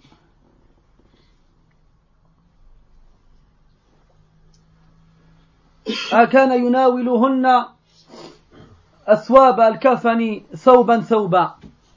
il leur donnait chaque pièce de tissu qui allait servir au linceul l'un après l'autre ثم بعد تمام الغسل أخذها ووسدها في مقبرة البقيع بعد أن صلى عليها وبكى عليها Après que le lavage fut fini, il l'emmena au cimetière après avoir prié sur elle et lui-même l'installa dans sa tombe. Ayant recouvrant le trou des quelques poignées de sable, les larmes coulaient encore sur ses joues. ce prophète orphelin, qui a vu mourir autour de lui, au long de sa vie, toutes les personnes qu'il aimait. Et ce jusqu'à la fin. Et le jour où il dit à Fatima radiallahu anha qu'il allait bientôt mourir, Fatima a alors pleuré. Il lui a dit après pour la conforter, tu seras la première de ma famille à me rejoindre. Alors elle s'est mise à rire. Voici le vrai amour. Le fait de savoir que dans la mort, il n'y a pas une fin mais un commencement. Il y a un retour, une retrouvaille avec ceux qui nous ont quittés auparavant. Certes, je jure par Allah, tabaraka wa ta'ala, que jamais quelqu'un dans la, création n'a patienté comme l'a fait le prophète Muhammad sallallahu alayhi wa sallam face à l'adversité. Certes, il s'agit de la patience de celui sur lequel fut révélé le verset Fasbir sabran jamila. Fais preuve alors d'une belle patience. Savez-vous, mes frères, qu'est-ce que la belle patience? C'est faire face à une épreuve difficile sans même que ça se voit sur ton visage Sans même que l'on voit la souffrance et la tristesse sur les traits de ton visage. تتجمل بالصبر حتى يجهل الرائي إليك أنك مصاب. Tu t'embellis par la patience à un point où celui qui te regarde ignore même que tu as été touché par une épreuve. Certes, mes frères, le prophète Mohammed sallallahu alayhi wa sallam était le plus patient des fils d'Adam. Il était plus ferme et plus ancré qu'une montagne enracinée au plus profond de la terre. Il a fait preuve de patience dans la transmission du message qu'Allah ta'ala lui a ordonné de transmettre. Il a supporté pour cela ce que, ce que aucun être humain n'a supporté auparavant. Il a fait preuve, durant les épreuves, à une patience plus forte que la patience elle-même. Il nous dit, alayhi salatu wassalam, لقد أخفت في الله وما يخاف أحد وأوذيت في الله وما يؤذى أحد Il nous dit, alayhi salatu wassalam, j'ai connu la peur, j'ai été effrayé dans le, chant, dans le chemin d'Allah alors que personne n'a connu la peur à ce moment-là pour cela. Et on m'a fait du tort dans le sentier d'Allah, alors qu'à ce moment-là, personne ne connaissait cela. Lorsqu'il avertit son peuple qu'il était le dernier prophète et messager d'Allah, ils firent de lui l'ennemi public numéro un. Ils l'agressèrent à maintes et maintes fois, de différentes façons. Il n'y a pas un moyen qui, selon eux, pouvait ternir sa réputation, ou bien le stopper dans, son, dans sa mission, qui pourrait être, selon eux, efficace, sans qu'ils ne le mirent en pratique. Allah tabaraka wa ta'ala nous, dit nous parle dans le Coran en disant yuriduna bi afwahihim. Ils veulent éteindre la lumière d'Allah avec leur langue, avec leur bouche. Au départ, ils tentèrent de prouver qu'il était un menteur, de le discréditer auprès des autres, de ternir sa réputation, à travers une série de défis tous aussi invraisemblables les uns que les autres.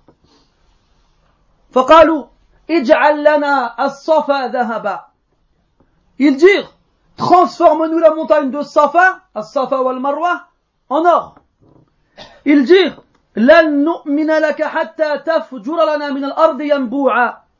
nous ne croirons en toi que lorsque tu auras fait sortir, jaillir du sol des sources limpides. Ou bien que tu aies à ta portée un jardin luxuriant. Ou un palais, un palais orné de diamants. Ou que tu fasses tomber sur nous le ciel, ou que tu viennes avec Allah Ta'ala et les anges, ou que toi-même tu t'élèves dans le ciel en volant,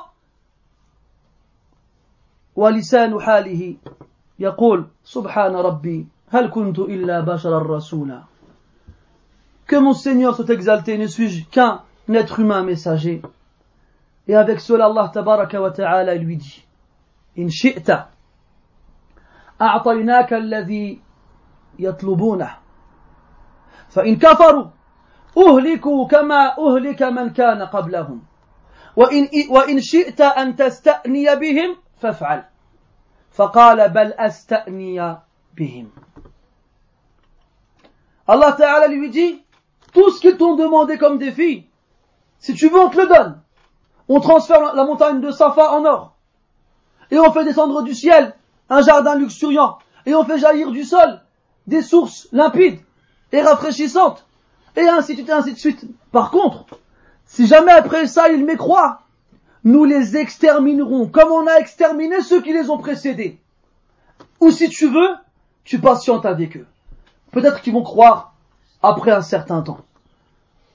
فسمى السماء وارتقى المعالي وجاوز الجوزاء وقال استأني بهم Et là, le prophète sallallahu alayhi wa sallam, il a montré une fois de plus la grandeur de son âme, la pureté de son esprit et de son cœur.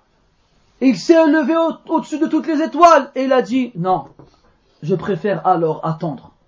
Je préfère attendre et patienter et que peut-être certains d'entre eux vont se convertir à l'islam et être sauvés plutôt que leur donner ce qu'ils demandent et par la suite les voir être exterminés. Malgré le fait qu'ils l'insultent, qu'ils l'attaquent, qu'ils l'agressent, qu'ils mentent sur lui, eh bien lui veut leur bien quand eux, ils veulent son mal.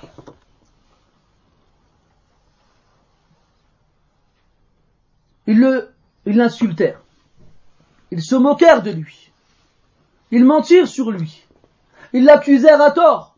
Ils dirent que c'était un sorcier, un devin, un fou, un poète.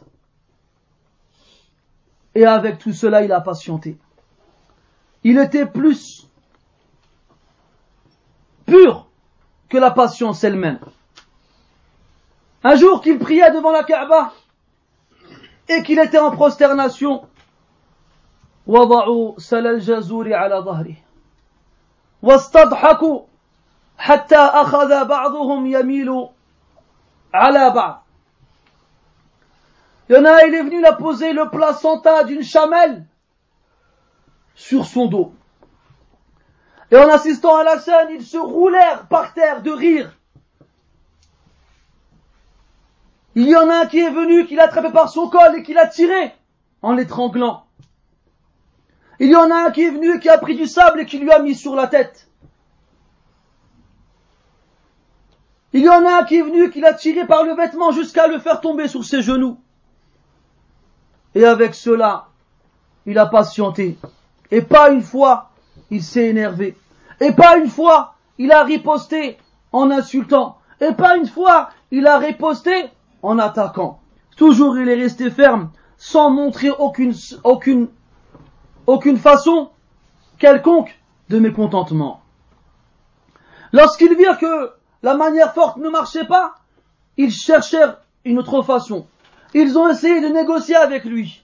Ils lui ont dit, si tu veux des femmes, on te marie au plus belles de, de nos femmes. Si tu veux le pouvoir, on fera de toi notre chef. Si tu veux la richesse, tu seras le plus riche d'entre nous. Si tu veux, si tu veux, si tu veux. Et ils ont essayé de le tenter avec ces choses futiles aux yeux du prophète alayhi salatu wassalam, celui qui avait compris que ce bas monde ne valait rien auprès d'Allah subhanahu wa ta'ala. Lorsqu'ils virent une fois de plus leur tentative échouer, alors ils se dirent, on va instaurer un embargo économique. On va couper tous les liens avec les musulmans. On n'achètera rien de leur part et on leur vendra rien. Si on leur, louait, quelque chose, si on leur avait prêté de l'argent, immédiatement on annule tous les contrats qui nous lient. Si nos filles sont mariées avec leurs fils, on leur ordonne de divorcer et vice versa. Et ils exclurent les musulmans et même Banu Hashim, la tribu du prophète, alayhi qui n'était pas musulman dans leur totalité, de la Mecque.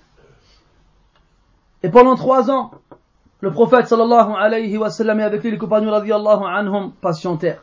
Jusqu'à ce qu'Allah tabaraka wa ta'ala fit disparaître le parchemin sur lequel ce vil contrat était écrit. Par la suite, les Quraysh ont tenté d'assassiner le prophète alayhi wassalam, avec la bénédiction d'Iblis qui avait revêti un vêtement d'un vieillard Najdi du nord de l'Arabie et qui a été lui-même celui qui leur a proposé cette idée. Mais Allah tabaraka wa ta'ala les a fait échouer une fois de plus. Et en plus de cela, il a fait venir des hommes de Yathrib qui fut appelé Médine par la suite afin qu'il prête allégeance au prophète alayhi wassalam, et qu'il lui promette défense et secours et victoire, même si pour cela ils devaient tous mourir. Et sachez mes frères que tous ces événements qu'on a cités brièvement n'ont pas duré quelques jours, ils ont duré quotidiennement et régulièrement durant 13 ans. Pendant 13 ans alors que le prophète alayhi wassalam était à la Mecque, il endurait jour après jour ce genre de difficultés. Alayhi as-salatu was-salam. Et c'est en cela que l'on voit à quel point il était patient. Et lorsque, après de longues années, et notamment après la mort de son oncle qui le protégeait, il a vu que son peuple ne cessait d'avoir de la haine envers lui, alors que lui ne voulait que leur guider, il a cherché du secours à l'extérieur de la Mecque. Et il s'est dirigé vers At-Ta'if. Et At-Ta'if a une histoire profonde avec le prophète alayhi salatu wassalam. Car les oncles maternels du prophète alayhi salatu wassalam venaient de là-bas. Donc il y avait un lien de parenté avec eux, aussi lointain soit-il, et il n'y avait aucune guerre ni animosité entre lui et eux. Et il n'a fait que aller leur proposer l'islam et voir s'ils étaient aptes ou bien conciliants et qu'ils acceptaient de bien vouloir lui prêter main forte. Il est arrivé là-bas et comme on le sait, il est celui qui a le mieux appliqué le verset où Allah Ta'ala il dit Ud'u ila sabili rabbika bil hikmati wal maw'izati al hasana wajadilhum billati hiya ahsan. Appelle vers le, le, le sentier de ton Seigneur avec la sagesse et la bonne exhortation et débat avec eux de la meilleure façon. Il leur a donc proposé l'islam. Il leur a parlé d'Allah subhanahu wa ta'ala de la meilleure façon que l'on puisse imaginer. Comment est-ce qu'ils lui ont répondu? Est-ce qu'ils lui ont dit gentiment non et avec, avec courtoisie Ou bien est-ce qu'au contraire, ils l'ont agressé et rejeté? Eh bien mes frères, vous le savez, ils l'ont agressé et rejeté. Et si seulement ça s'était arrêté là Non, ils ont été plus loin que ça encore. Ils ont réuni tous les enfants de la ville et tous les sous et, faibles d'esprit et ils leur ont dit faites deux rangs. Mettez-vous sur chaque rempart de la rue qu'on prêtera Mohammed pour rentrer chez lui et arrosez-le de pierres. Et pendant qu'il nous jetait des pierres dessus, et qu'il se moquait de lui et l'insultait, son noble sang coulait sur son noble corps. Jusqu'à coller ses talons à ses sandales, alayhi salatu wassalam. Et pas une seconde, il a dit, pourquoi, ya Allah? Pas une seconde, il a dit, mais qu'est-ce que j'ai fait? Pas une seconde, il a dit, mais je suis un prophète et messager, pourquoi est-ce que je mérite cela? Pas une seconde, parce qu'il sait que Allah tabaraka wa ta'ala quand il choisit, il choisit toujours la meilleure des solutions. Et quand il décrète quelque chose, il y a forcément derrière celle-ci une sagesse immense. Il y a forcément derrière ceci une sagesse immense et il le savait, alayhi salatu wassalam. Et vous pensez que ça s'arrêtait ici? Là, le voici qui quitte la mer, qui quitte Taif. Et que deux anges viennent à sa rencontre. Jibril alayhi salam et l'ange des montagnes. Et là, Jibril alayhi salam, il dit au prophète alayhi salam, voici l'ange des montagnes. Tu n'as qu'un ordre à donner. Et il écrase la Mecque entre les deux montagnes. Tu n'as qu'un ordre à donner. Et il, écrase la Mecque entre les deux montagnes. Il a répondu, Bel arju an yukhrij Allahu min da'danihim ibadan ya'budunahu la yushrikuna bihi shay'a. Il a dit non, je veux pas les exterminer. Je veux pas qu'ils meurent. Moi, je veux que sortent de leur, de de leur descendance, des hommes qui adoreront Allah et qui ne lui associeront rien. Toi, quelqu'un il passe en voiture, juste il frotte ta carrosserie, tu serais prêt à le ligoter, à le couper en morceaux. Lui, on l'a chassé, on l'a rejeté, on l'a lapidé, on l'a insulté, on s'est moqué de lui. À un point où un des une des têtes de Taif, il lui a dit, Alam yajid rabbuka ghayrak, hatta yab'athahu. Il lui a dit, ton Seigneur, il n'a pas trouvé quelqu'un d'autre que toi pour envoyer un prophète. Et le prophète, il reste de marbre, insensible à ses attaques et ses insultes. Lui, son but, c'est quoi? D'obéir à Allah tabaraka wa ta'ala. In huwa illa wahyu yuha allamahu shadidul quwa. Et après cela, Allah tabaraka wa ta'ala réalisa l'espoir que son prophète avait alayhi salatu wassalam et fit sortir de la descendance des gens de Taif et de Mecca des hommes purs qui adorèrent Allah wa ta'ala et ne lui associèrent rien. D'ailleurs, toi, si tu veux planter une graine, tu, tu remarqueras que la terre en général elle est dure et aride et sèche. Et pourtant, elle donne naissance à une plante qui donne naissance à des fruits. Regarde, Al-Walid ibn al-Mughira, qui est-ce qu'il a eu comme fils Khalid ibn Abdullah, Khalid euh, euh, ibn al-Walid. Al-Walid ibn al-Mughira, Adouullah, il a eu comme fils Khalid ibn al-Walid, Saifullah. Et Abu Jahl, Fir'aun هذه الأمة, il a eu comme fils Ikrimah, Fardun bi. Des hommes qui ont été les fils des pires ennemis de l'islam et qui sont devenus eux parmi les meilleurs hommes de l'islam. Il y a en cela, mes frères, une leçon pour ceux qui appellent vers Allah tabaraka wa ta'ala, à ne jamais désespérer du secours d'Allah subhanahu wa ta'ala, même si celui-ci vient après un certain temps. L'or, mes frères, ne lui lorsqu'on le plonge dans le feu. Et l'enfant ne naît qu'après la douleur de l'accouchement. Certes, c'est difficile ce que l'on vit actuellement, mais bi'idnillahi ta'ala, bientôt le secours d'Allah ta'ala, il arrivera. Regardez ce que le prophète sallallahu alayhi wa sallam, il a subi et vécu. Et regardez comment Allah ta'ala, il l'a réjoui et il lui a donné cette joie avant de mourir en voyant les gens. C'est jamais pour rien, mes frères. Wallahi, c'est jamais pour rien. C'est jamais pour rien, mon frère. Même si durant, durant toute ta vie, tout le monde te, dé, te, te, te, dénigre, tout le monde te méprise, tout le monde te déteste. Wallahi, Allah, il est qadir. Allah, il est capable de guider les gens après toute une génération dans laquelle tu vas te trouver toi. Tu vas mourir et ceux qui étaient avec toi, ils vont mourir. Et ceux qui vont venir après eux, ils seront guidés par ta cause. Inna rusulana amanu. Certes, nous venons au secours de nos messagers et de ceux qui ont cru. Mes frères, c'est la promesse du Seigneur de l'univers.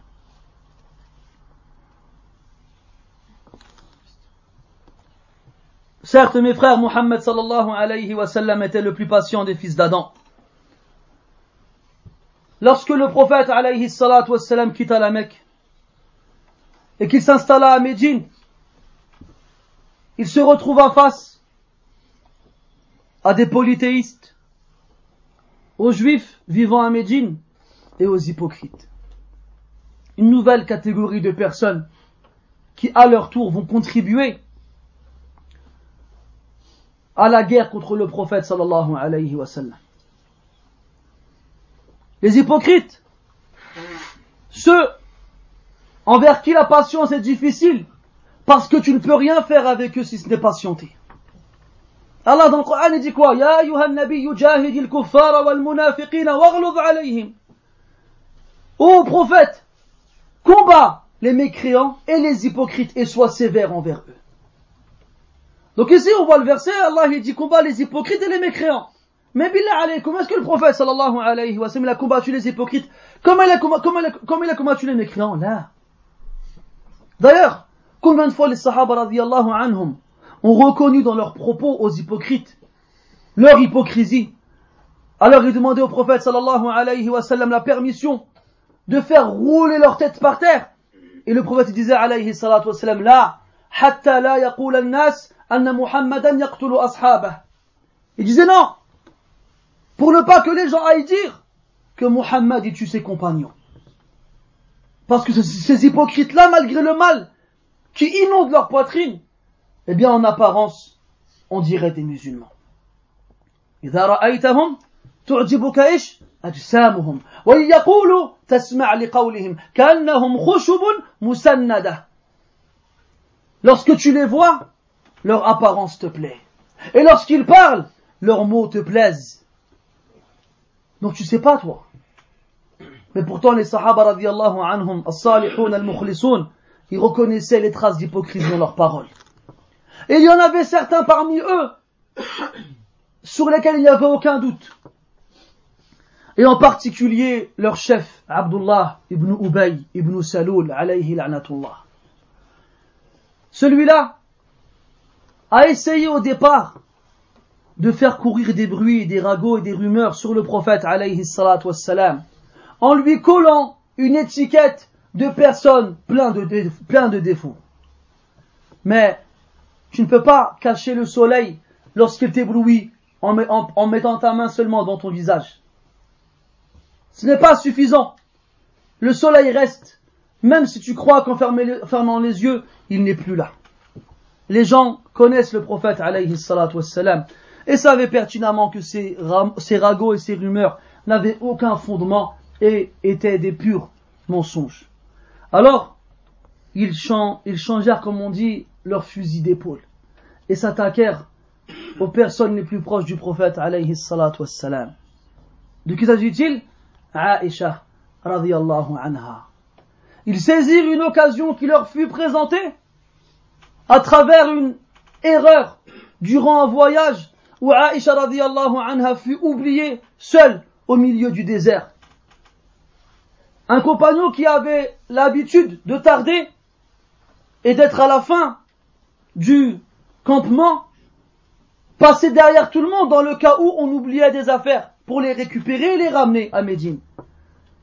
Aïcha radiallahu anha qui avait été faire ses besoins a fait tomber un collier. Et lorsqu'elle est revenue dans cette, ce compartiment qui lui était réservé, elle s'est rendue compte que le collier n'était plus là. Elle est donc retournée chercher le collier. Pendant ce temps, le campement fut levé et ils ne se rendirent même pas compte de son absence de par sa légèreté. Après qu'elle ait retrouvé le collier, elle est revenue sur le campement et il n'y avait plus personne. Alors elle s'est assise, elle s'est allongée et de prise de fatigue, elle s'est endormie. Safwan, qui venait après comme d'habitude, il la voit. Et il l'a reconnue parce qu'il avait vu avant que le verset du hijab ne fut révélé. Alors il dit pour la faire, lui faire comprendre qu'il est là, inna lillahi wa inna ilayhi raji'un. En entendant sa voix, qu'est-ce qu'elle fait premièrement? Avec son jilbab, elle s'est couvert le visage. Alors, Safwan a avancé sa monture jusqu'à elle, elle y est montée, il est, il est parti devant, et la monture l'a suivi, et durant tout le voyage, il n'a pas dit un mot. Lorsqu'ils sont arrivés à Médine, Abdullah ibn Ubay, il a vu la chose, il a dit, ça y est, là j'ai de quoi faire mal aux prophètes et aux musulmans. Alors il a fait courir ce, ce bruit, insalubre, impur, sale et horrible, comme quoi Aïcha radiallahu anha aurait forniqué avec Safwan wal billah. Alors, un climat de mal-être s'installe sur Médine. Il y a ceux qui rejetèrent l'information comme tu rejettes la mouche qui vient t'embêter. D'autres qui étaient indécis, qui ne savaient pas quoi croire, et d'autres qui ont pris parti et qui ont cru à cette information terrible et horrible. Et Aïcha, radiallahu anha, en rentrant de cette, de ce voyage, est tombée malade pendant quelques jours et ne savait même pas ce qui se disait sur elle à Médine.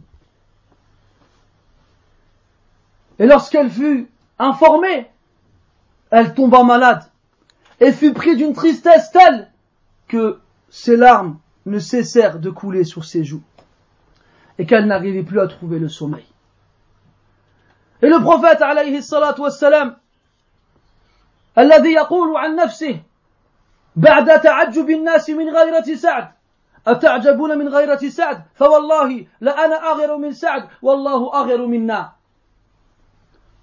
ils ont vu Saad, radiallahu anhu, Saad ibn Mu'ad, et à quel point il était jaloux, et ça les a étonnés.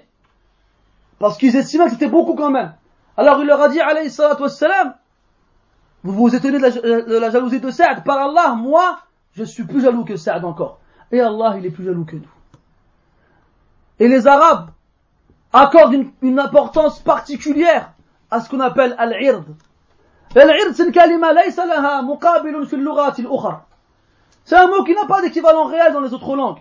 On peut lui trouver des, des ressemblances avec l'honneur, la fierté, la dignité en français, mais malgré tout, ça ne donnera pas le réel sens que les Arabes y comprennent quand ils emploient le mot ird.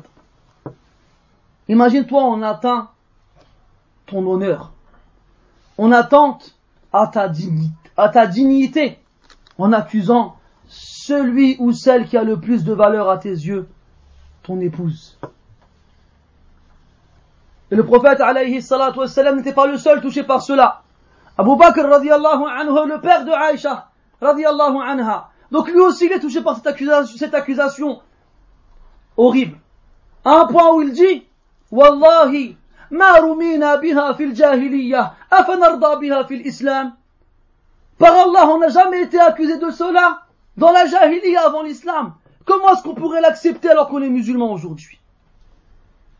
Et le prophète, alayhi wassalam, il doit gérer l'atteinte directe à son honneur. Et il doit aussi gérer la tristesse de son meilleur ami Abu Bakr radiallahu anhu. Ne croyez pas que le prophète alayhi wassalam voyait les gens autour de lui tristes et il restait insensible à leur tristesse.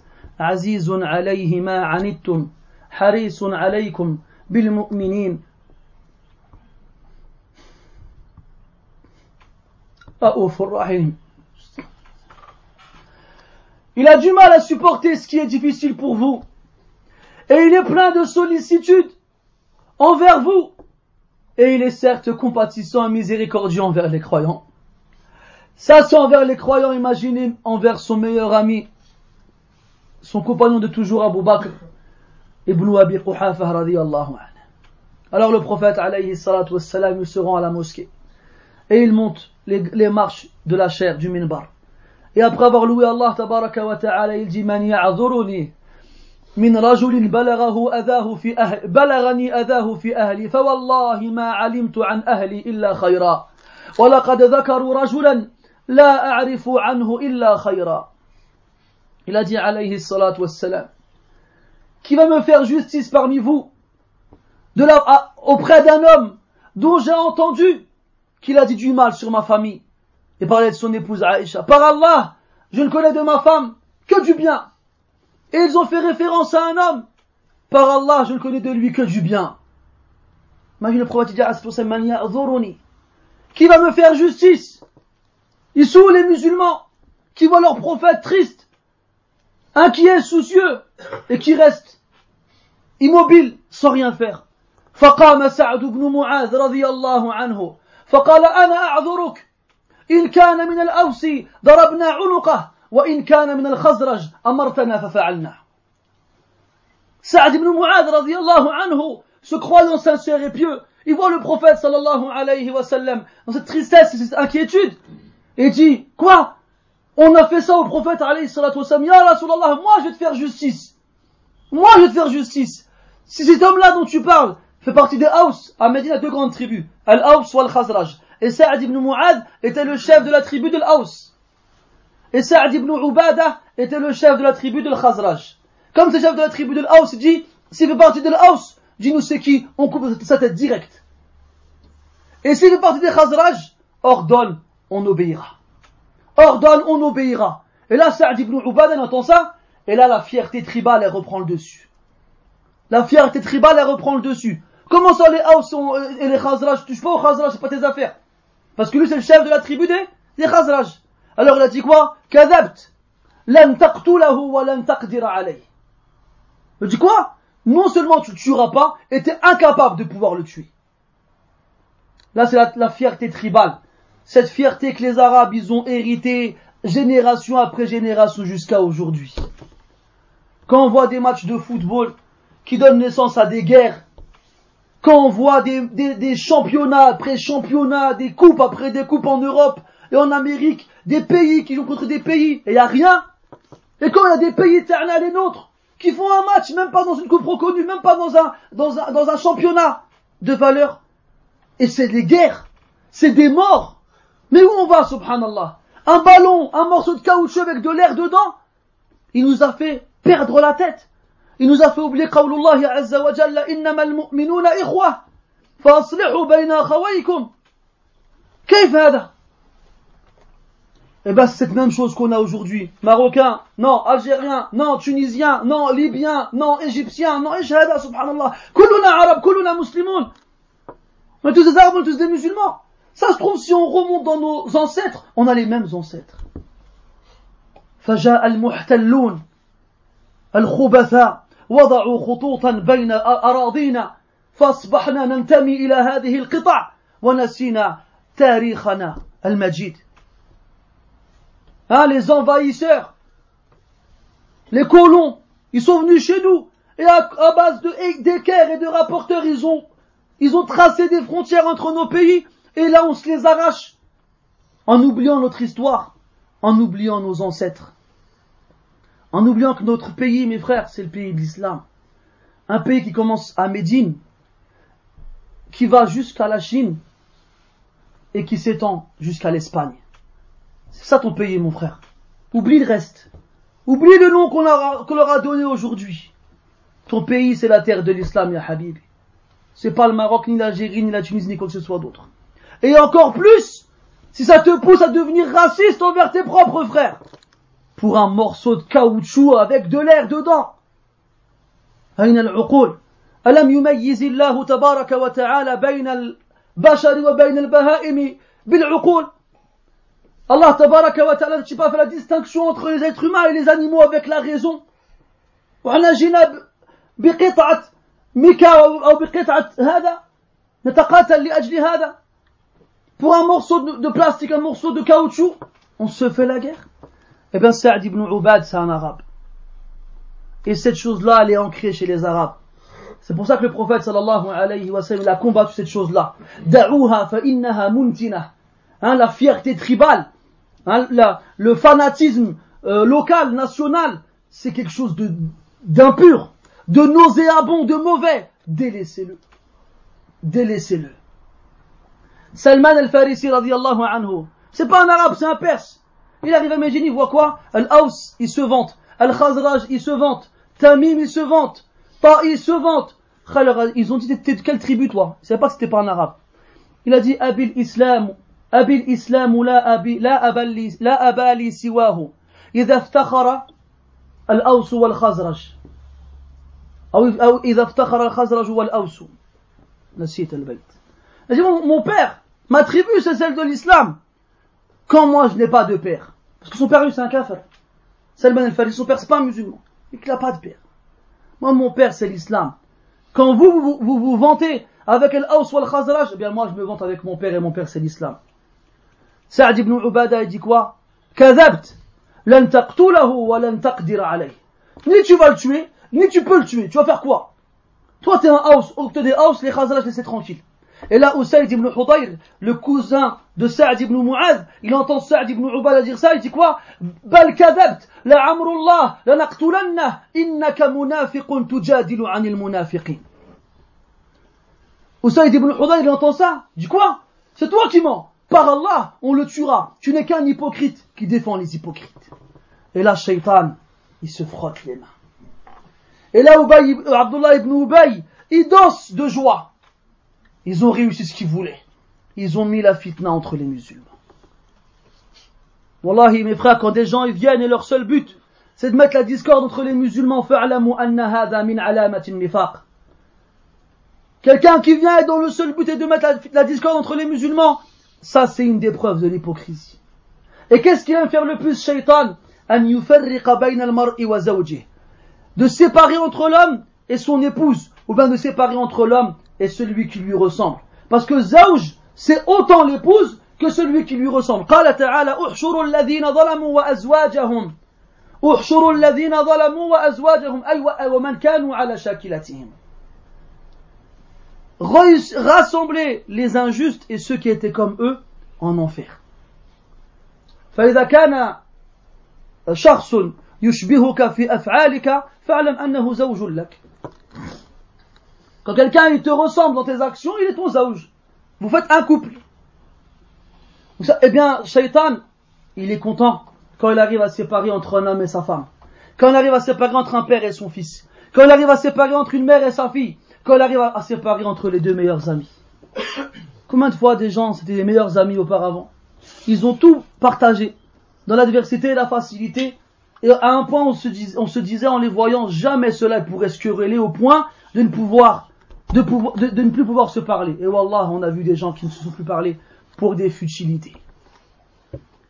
Ça y est, Shaitan il a réussi. Dans la mosquée du prophète, le prophète il est présent en train de leur faire une routba. Et il s'énerve. Et il se dispute. Et la fitna explose parmi eux.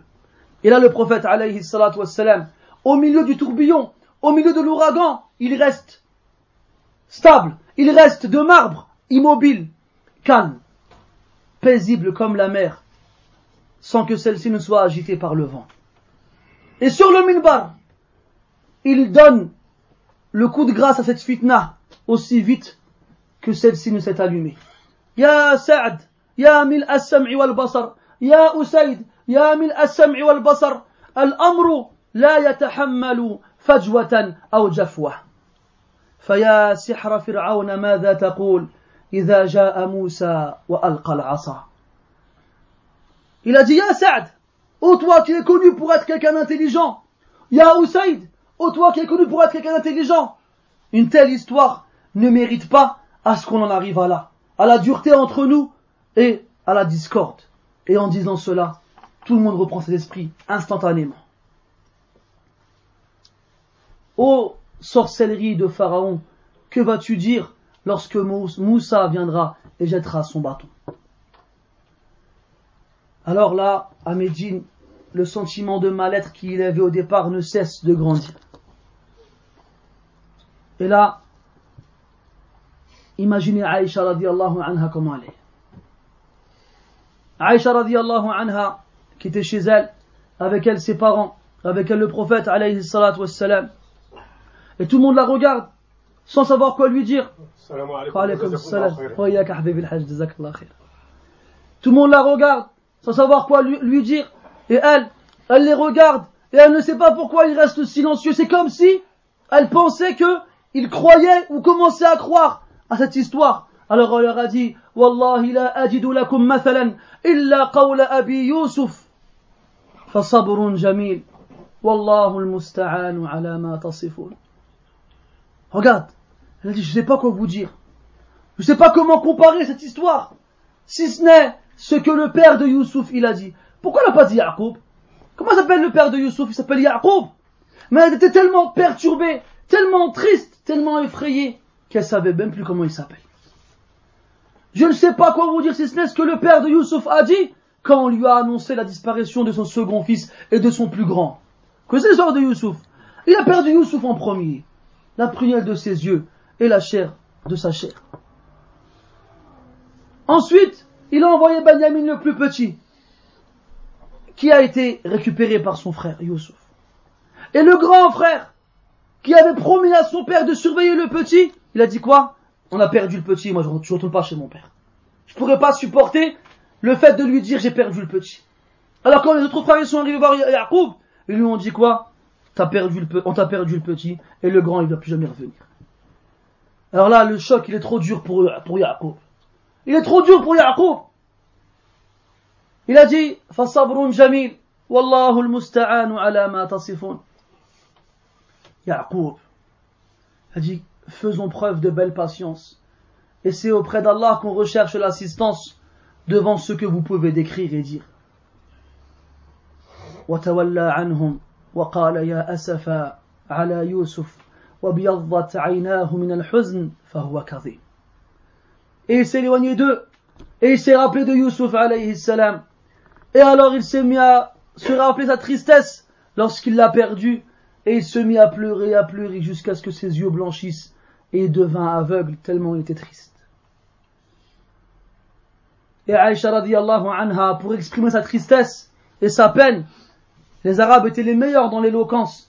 C'était ceux qui savaient le mieux choisir les éléments pour établir des comparaisons pour que tu saches vraiment qu'est-ce qu'ils ressentent. Donc imaginez la tristesse de Aïcha radiallahu anha à ce moment-là. En disant cela, elle se tourne vers le mur et Allah Ta'ala, il sait très bien qu'elle est innocente.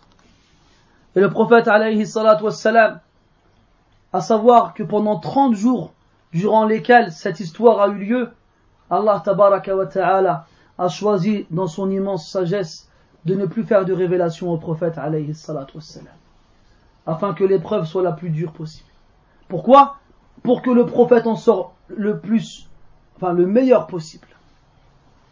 Comme on a dit, souvenez-vous, quand je te ramène le lingot d'or là, tu le vois qui brille dans tes yeux. Quand je te ramène le diamant, le rubis, l'émeraude, tu la vois à la fin. Mais c'est seulement après qu'on l'ait travaillé, cette matière précieuse, cette pierre précieuse. Lorsque tu la vois au départ quand on la sort du minerai, elle ne ressemble pas à ça. Regarde le forgeron qui prend le morceau d'or et qui le rentre dans le feu et qui le frappe et qui le frappe et qui le frappe, sur lequel il va faire couler différents produits, et c'est seulement après ça qu'il sort et qu'il ressemble à ce qu'il ressemble à la fin. Eh bien, Allah Ta'ala, il éprouve son prophète, alayhi salatu wassalam. Pourquoi? Le prophète nous a, il nous a répondu à cette question. Les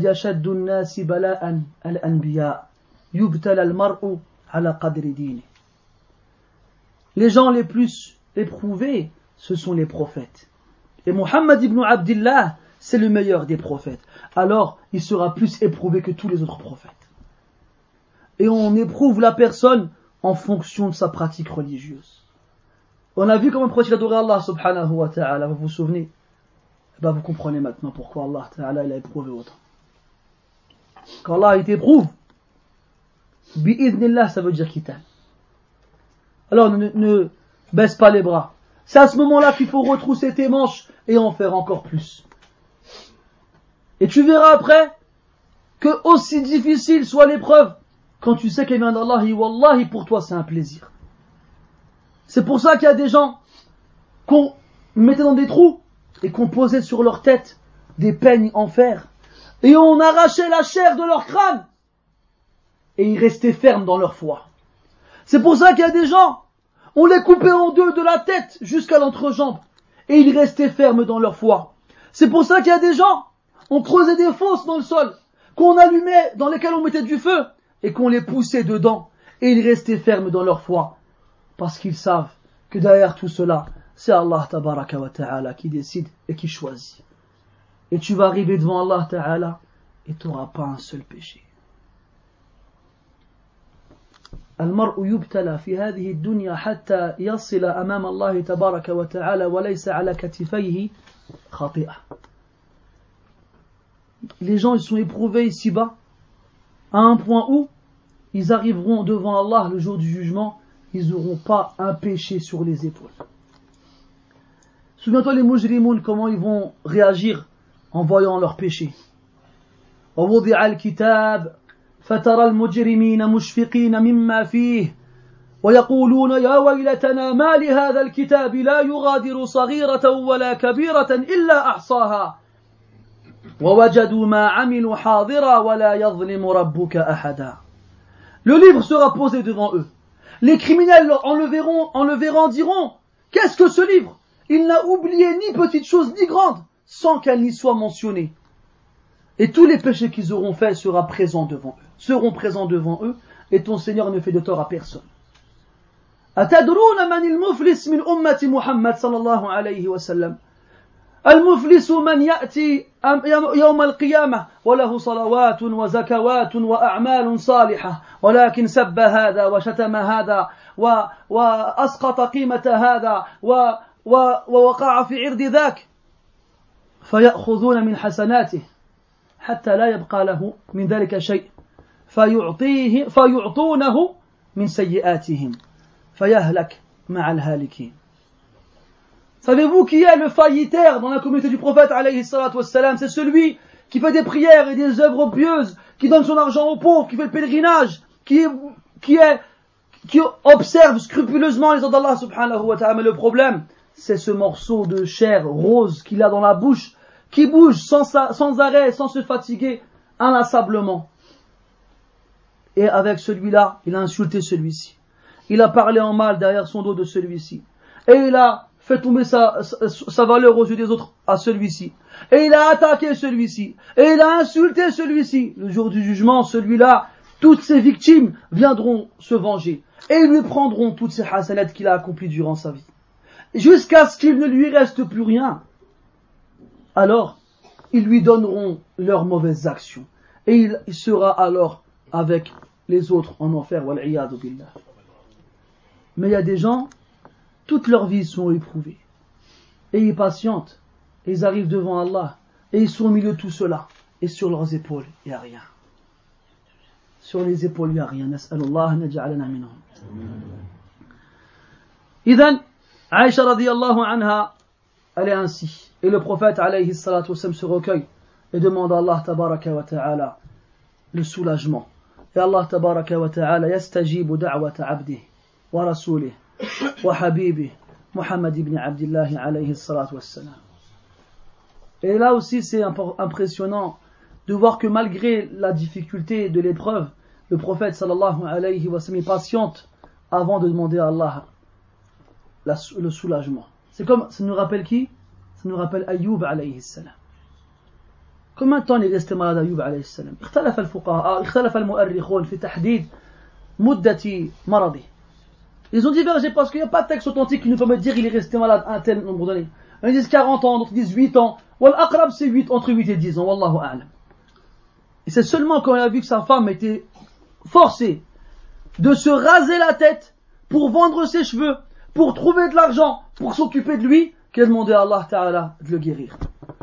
Et regarde comment il demande à Allah de le guérir. Rabbi inni massani ad-dur wa anta arhamur rahimin. إن الشيطان إني مسني الشيطان بنصب وعذاب. Il n'a pas dit Allah, pourquoi je vais depuis longtemps Là, il a dit Allah, j'ai été touché par le mal et tu es le plus miséricordieux des miséricordieux. Eh bien, le prophète, alayhi salatu wassalam, Muhammad ibn Abdullah, c'est le meilleur des prophètes. Et Allah lui raconte l'histoire des prophètes dans le Coran pour qu'il en prenne exemple et qu'il mette ça en pratique. Alors il retourne vers Allah subhanahu wa ta'ala et lui demande un soulagement. Et Allah ta'ala, il fait descendre le Coran. Il fait descendre des versets dans Surat Nour dans lesquels il innocente Aisha radiallahu anha.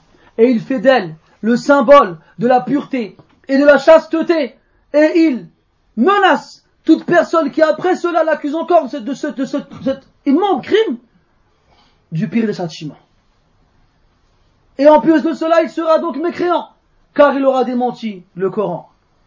Et aussi il nous informe que celui qui est à la tête de ce, de, ce mal, qui est Abdullah ibn Ubay ibn Saloul, aura le pire des châtiments parmi eux tous.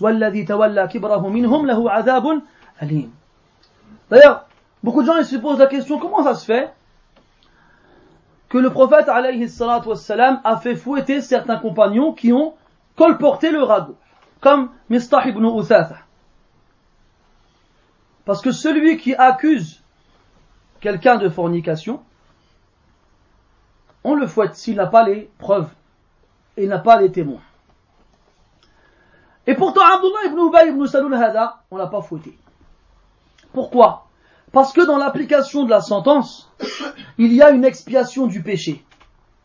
Donc toute personne parmi les musulmans qui fait un grand péché qui sera puni ici-bas, il sera pardonné du péché qu'il a accompli. Un voleur, il vole. On lui coupe la main.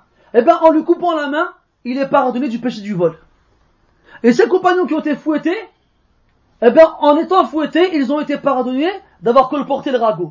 Mais lui, Abdullah ibn Ubay, il ne veut pas qu'il soit pardonné. Et Allah dans le Coran, il dit quoi?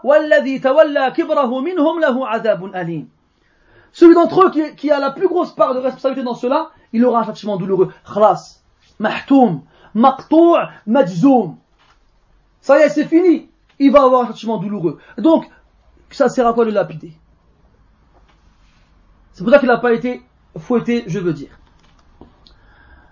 Et là, Allah tabaraka wa ta'ala a fait sortir le prophète sallallahu alayhi wa sallam de cette, lutte, de cette guerre d'un ordre, entre guillemets, différent.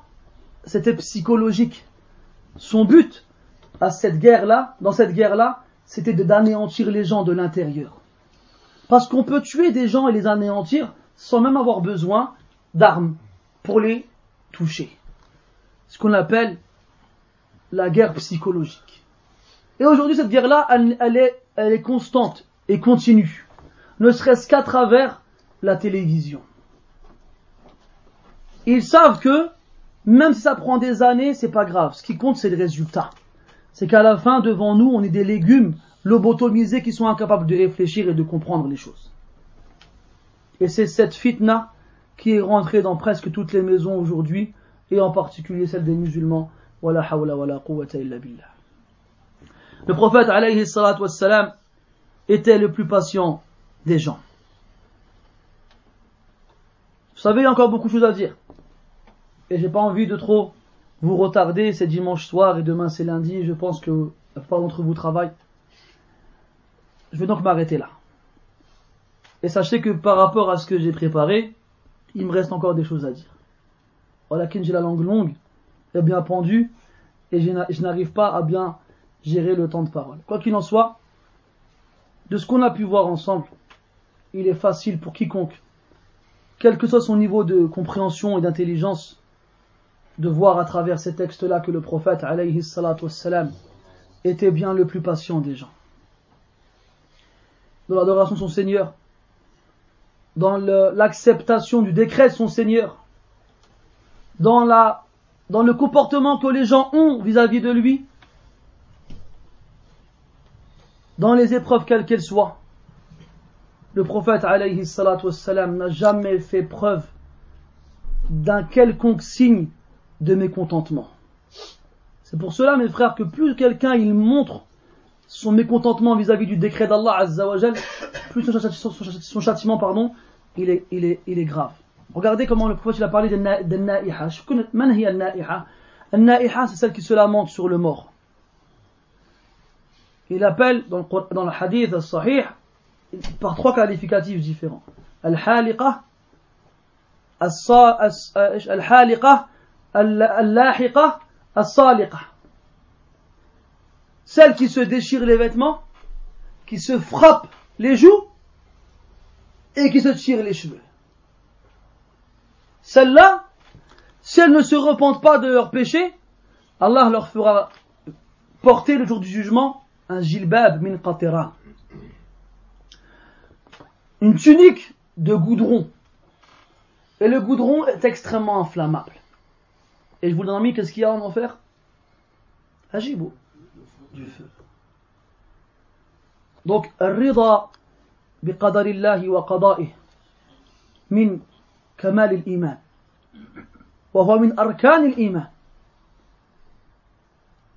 Accepter et être satisfait de ce qu'Allah décrète pour toi fait partie de la foi complète et parfaite.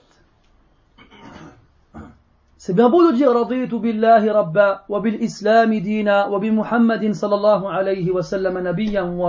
comme ça sans raison.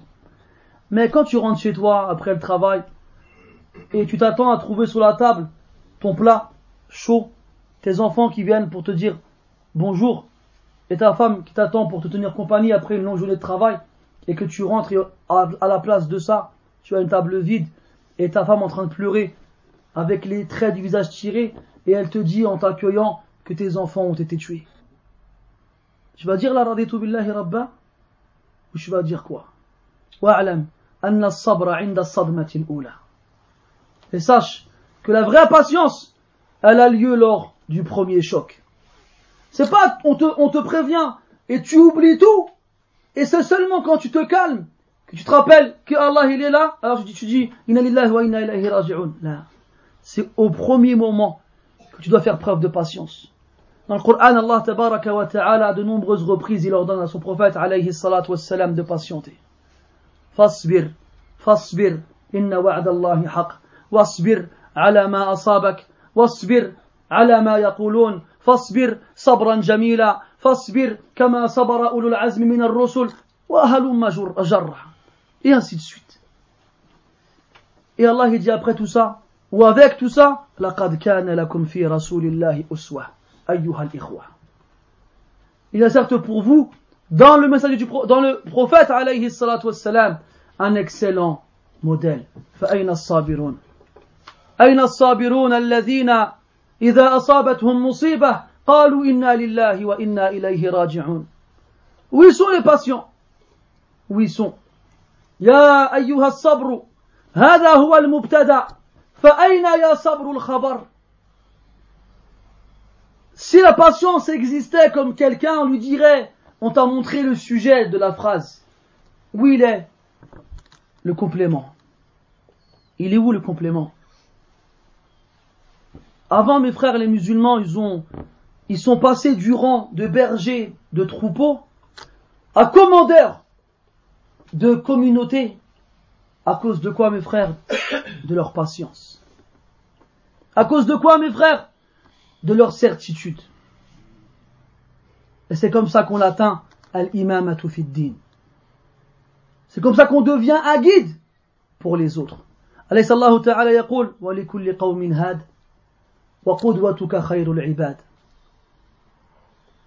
Pour chaque peuple, il y a un guide.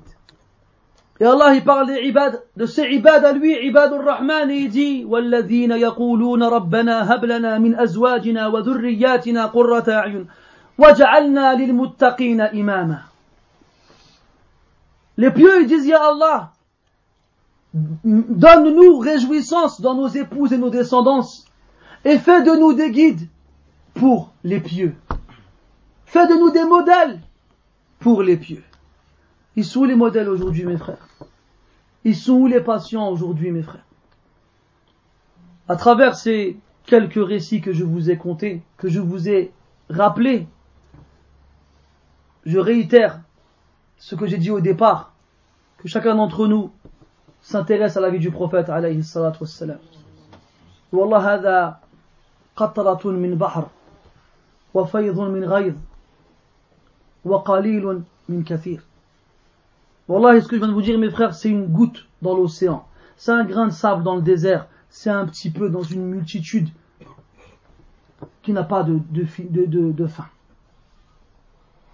Wallah, ici, l'éloquence était un oiseau dans une cage et que j'avais la clé de celle-ci et que je l'avais ouverte et que je l'avais laissée s'envoler et que j'avais décrit la patience du prophète alayhi salatu wassalam avec tous les plus beaux mots de tous les grands dictionnaires, je n'aurais pas été juste envers la patience du prophète alayhi salatu wassalam. Et then mes frères, Allah dans le Coran il dit que ses serviteurs pieux et vertueux sont ceux qui lorsqu'ils écoutent la parole, ils la suivent de la meilleure façon. فنسأل الله أن يجعلنا من الذين يستمعون القول فيتبعون أحسنه. سبحانك اللهم وبحمدك أشهد أن لا إله إلا أنت نستغفرك ونتوب إليك وصلى الله وسلم وبارك على محمد وعلى آله وأصحابه أجمعين والحمد لله رب العالمين وبارك الله فيكم أجمعين. والمعذرة على الإطالة أسأل الله أن يجزي صبركم أيها الصابرون.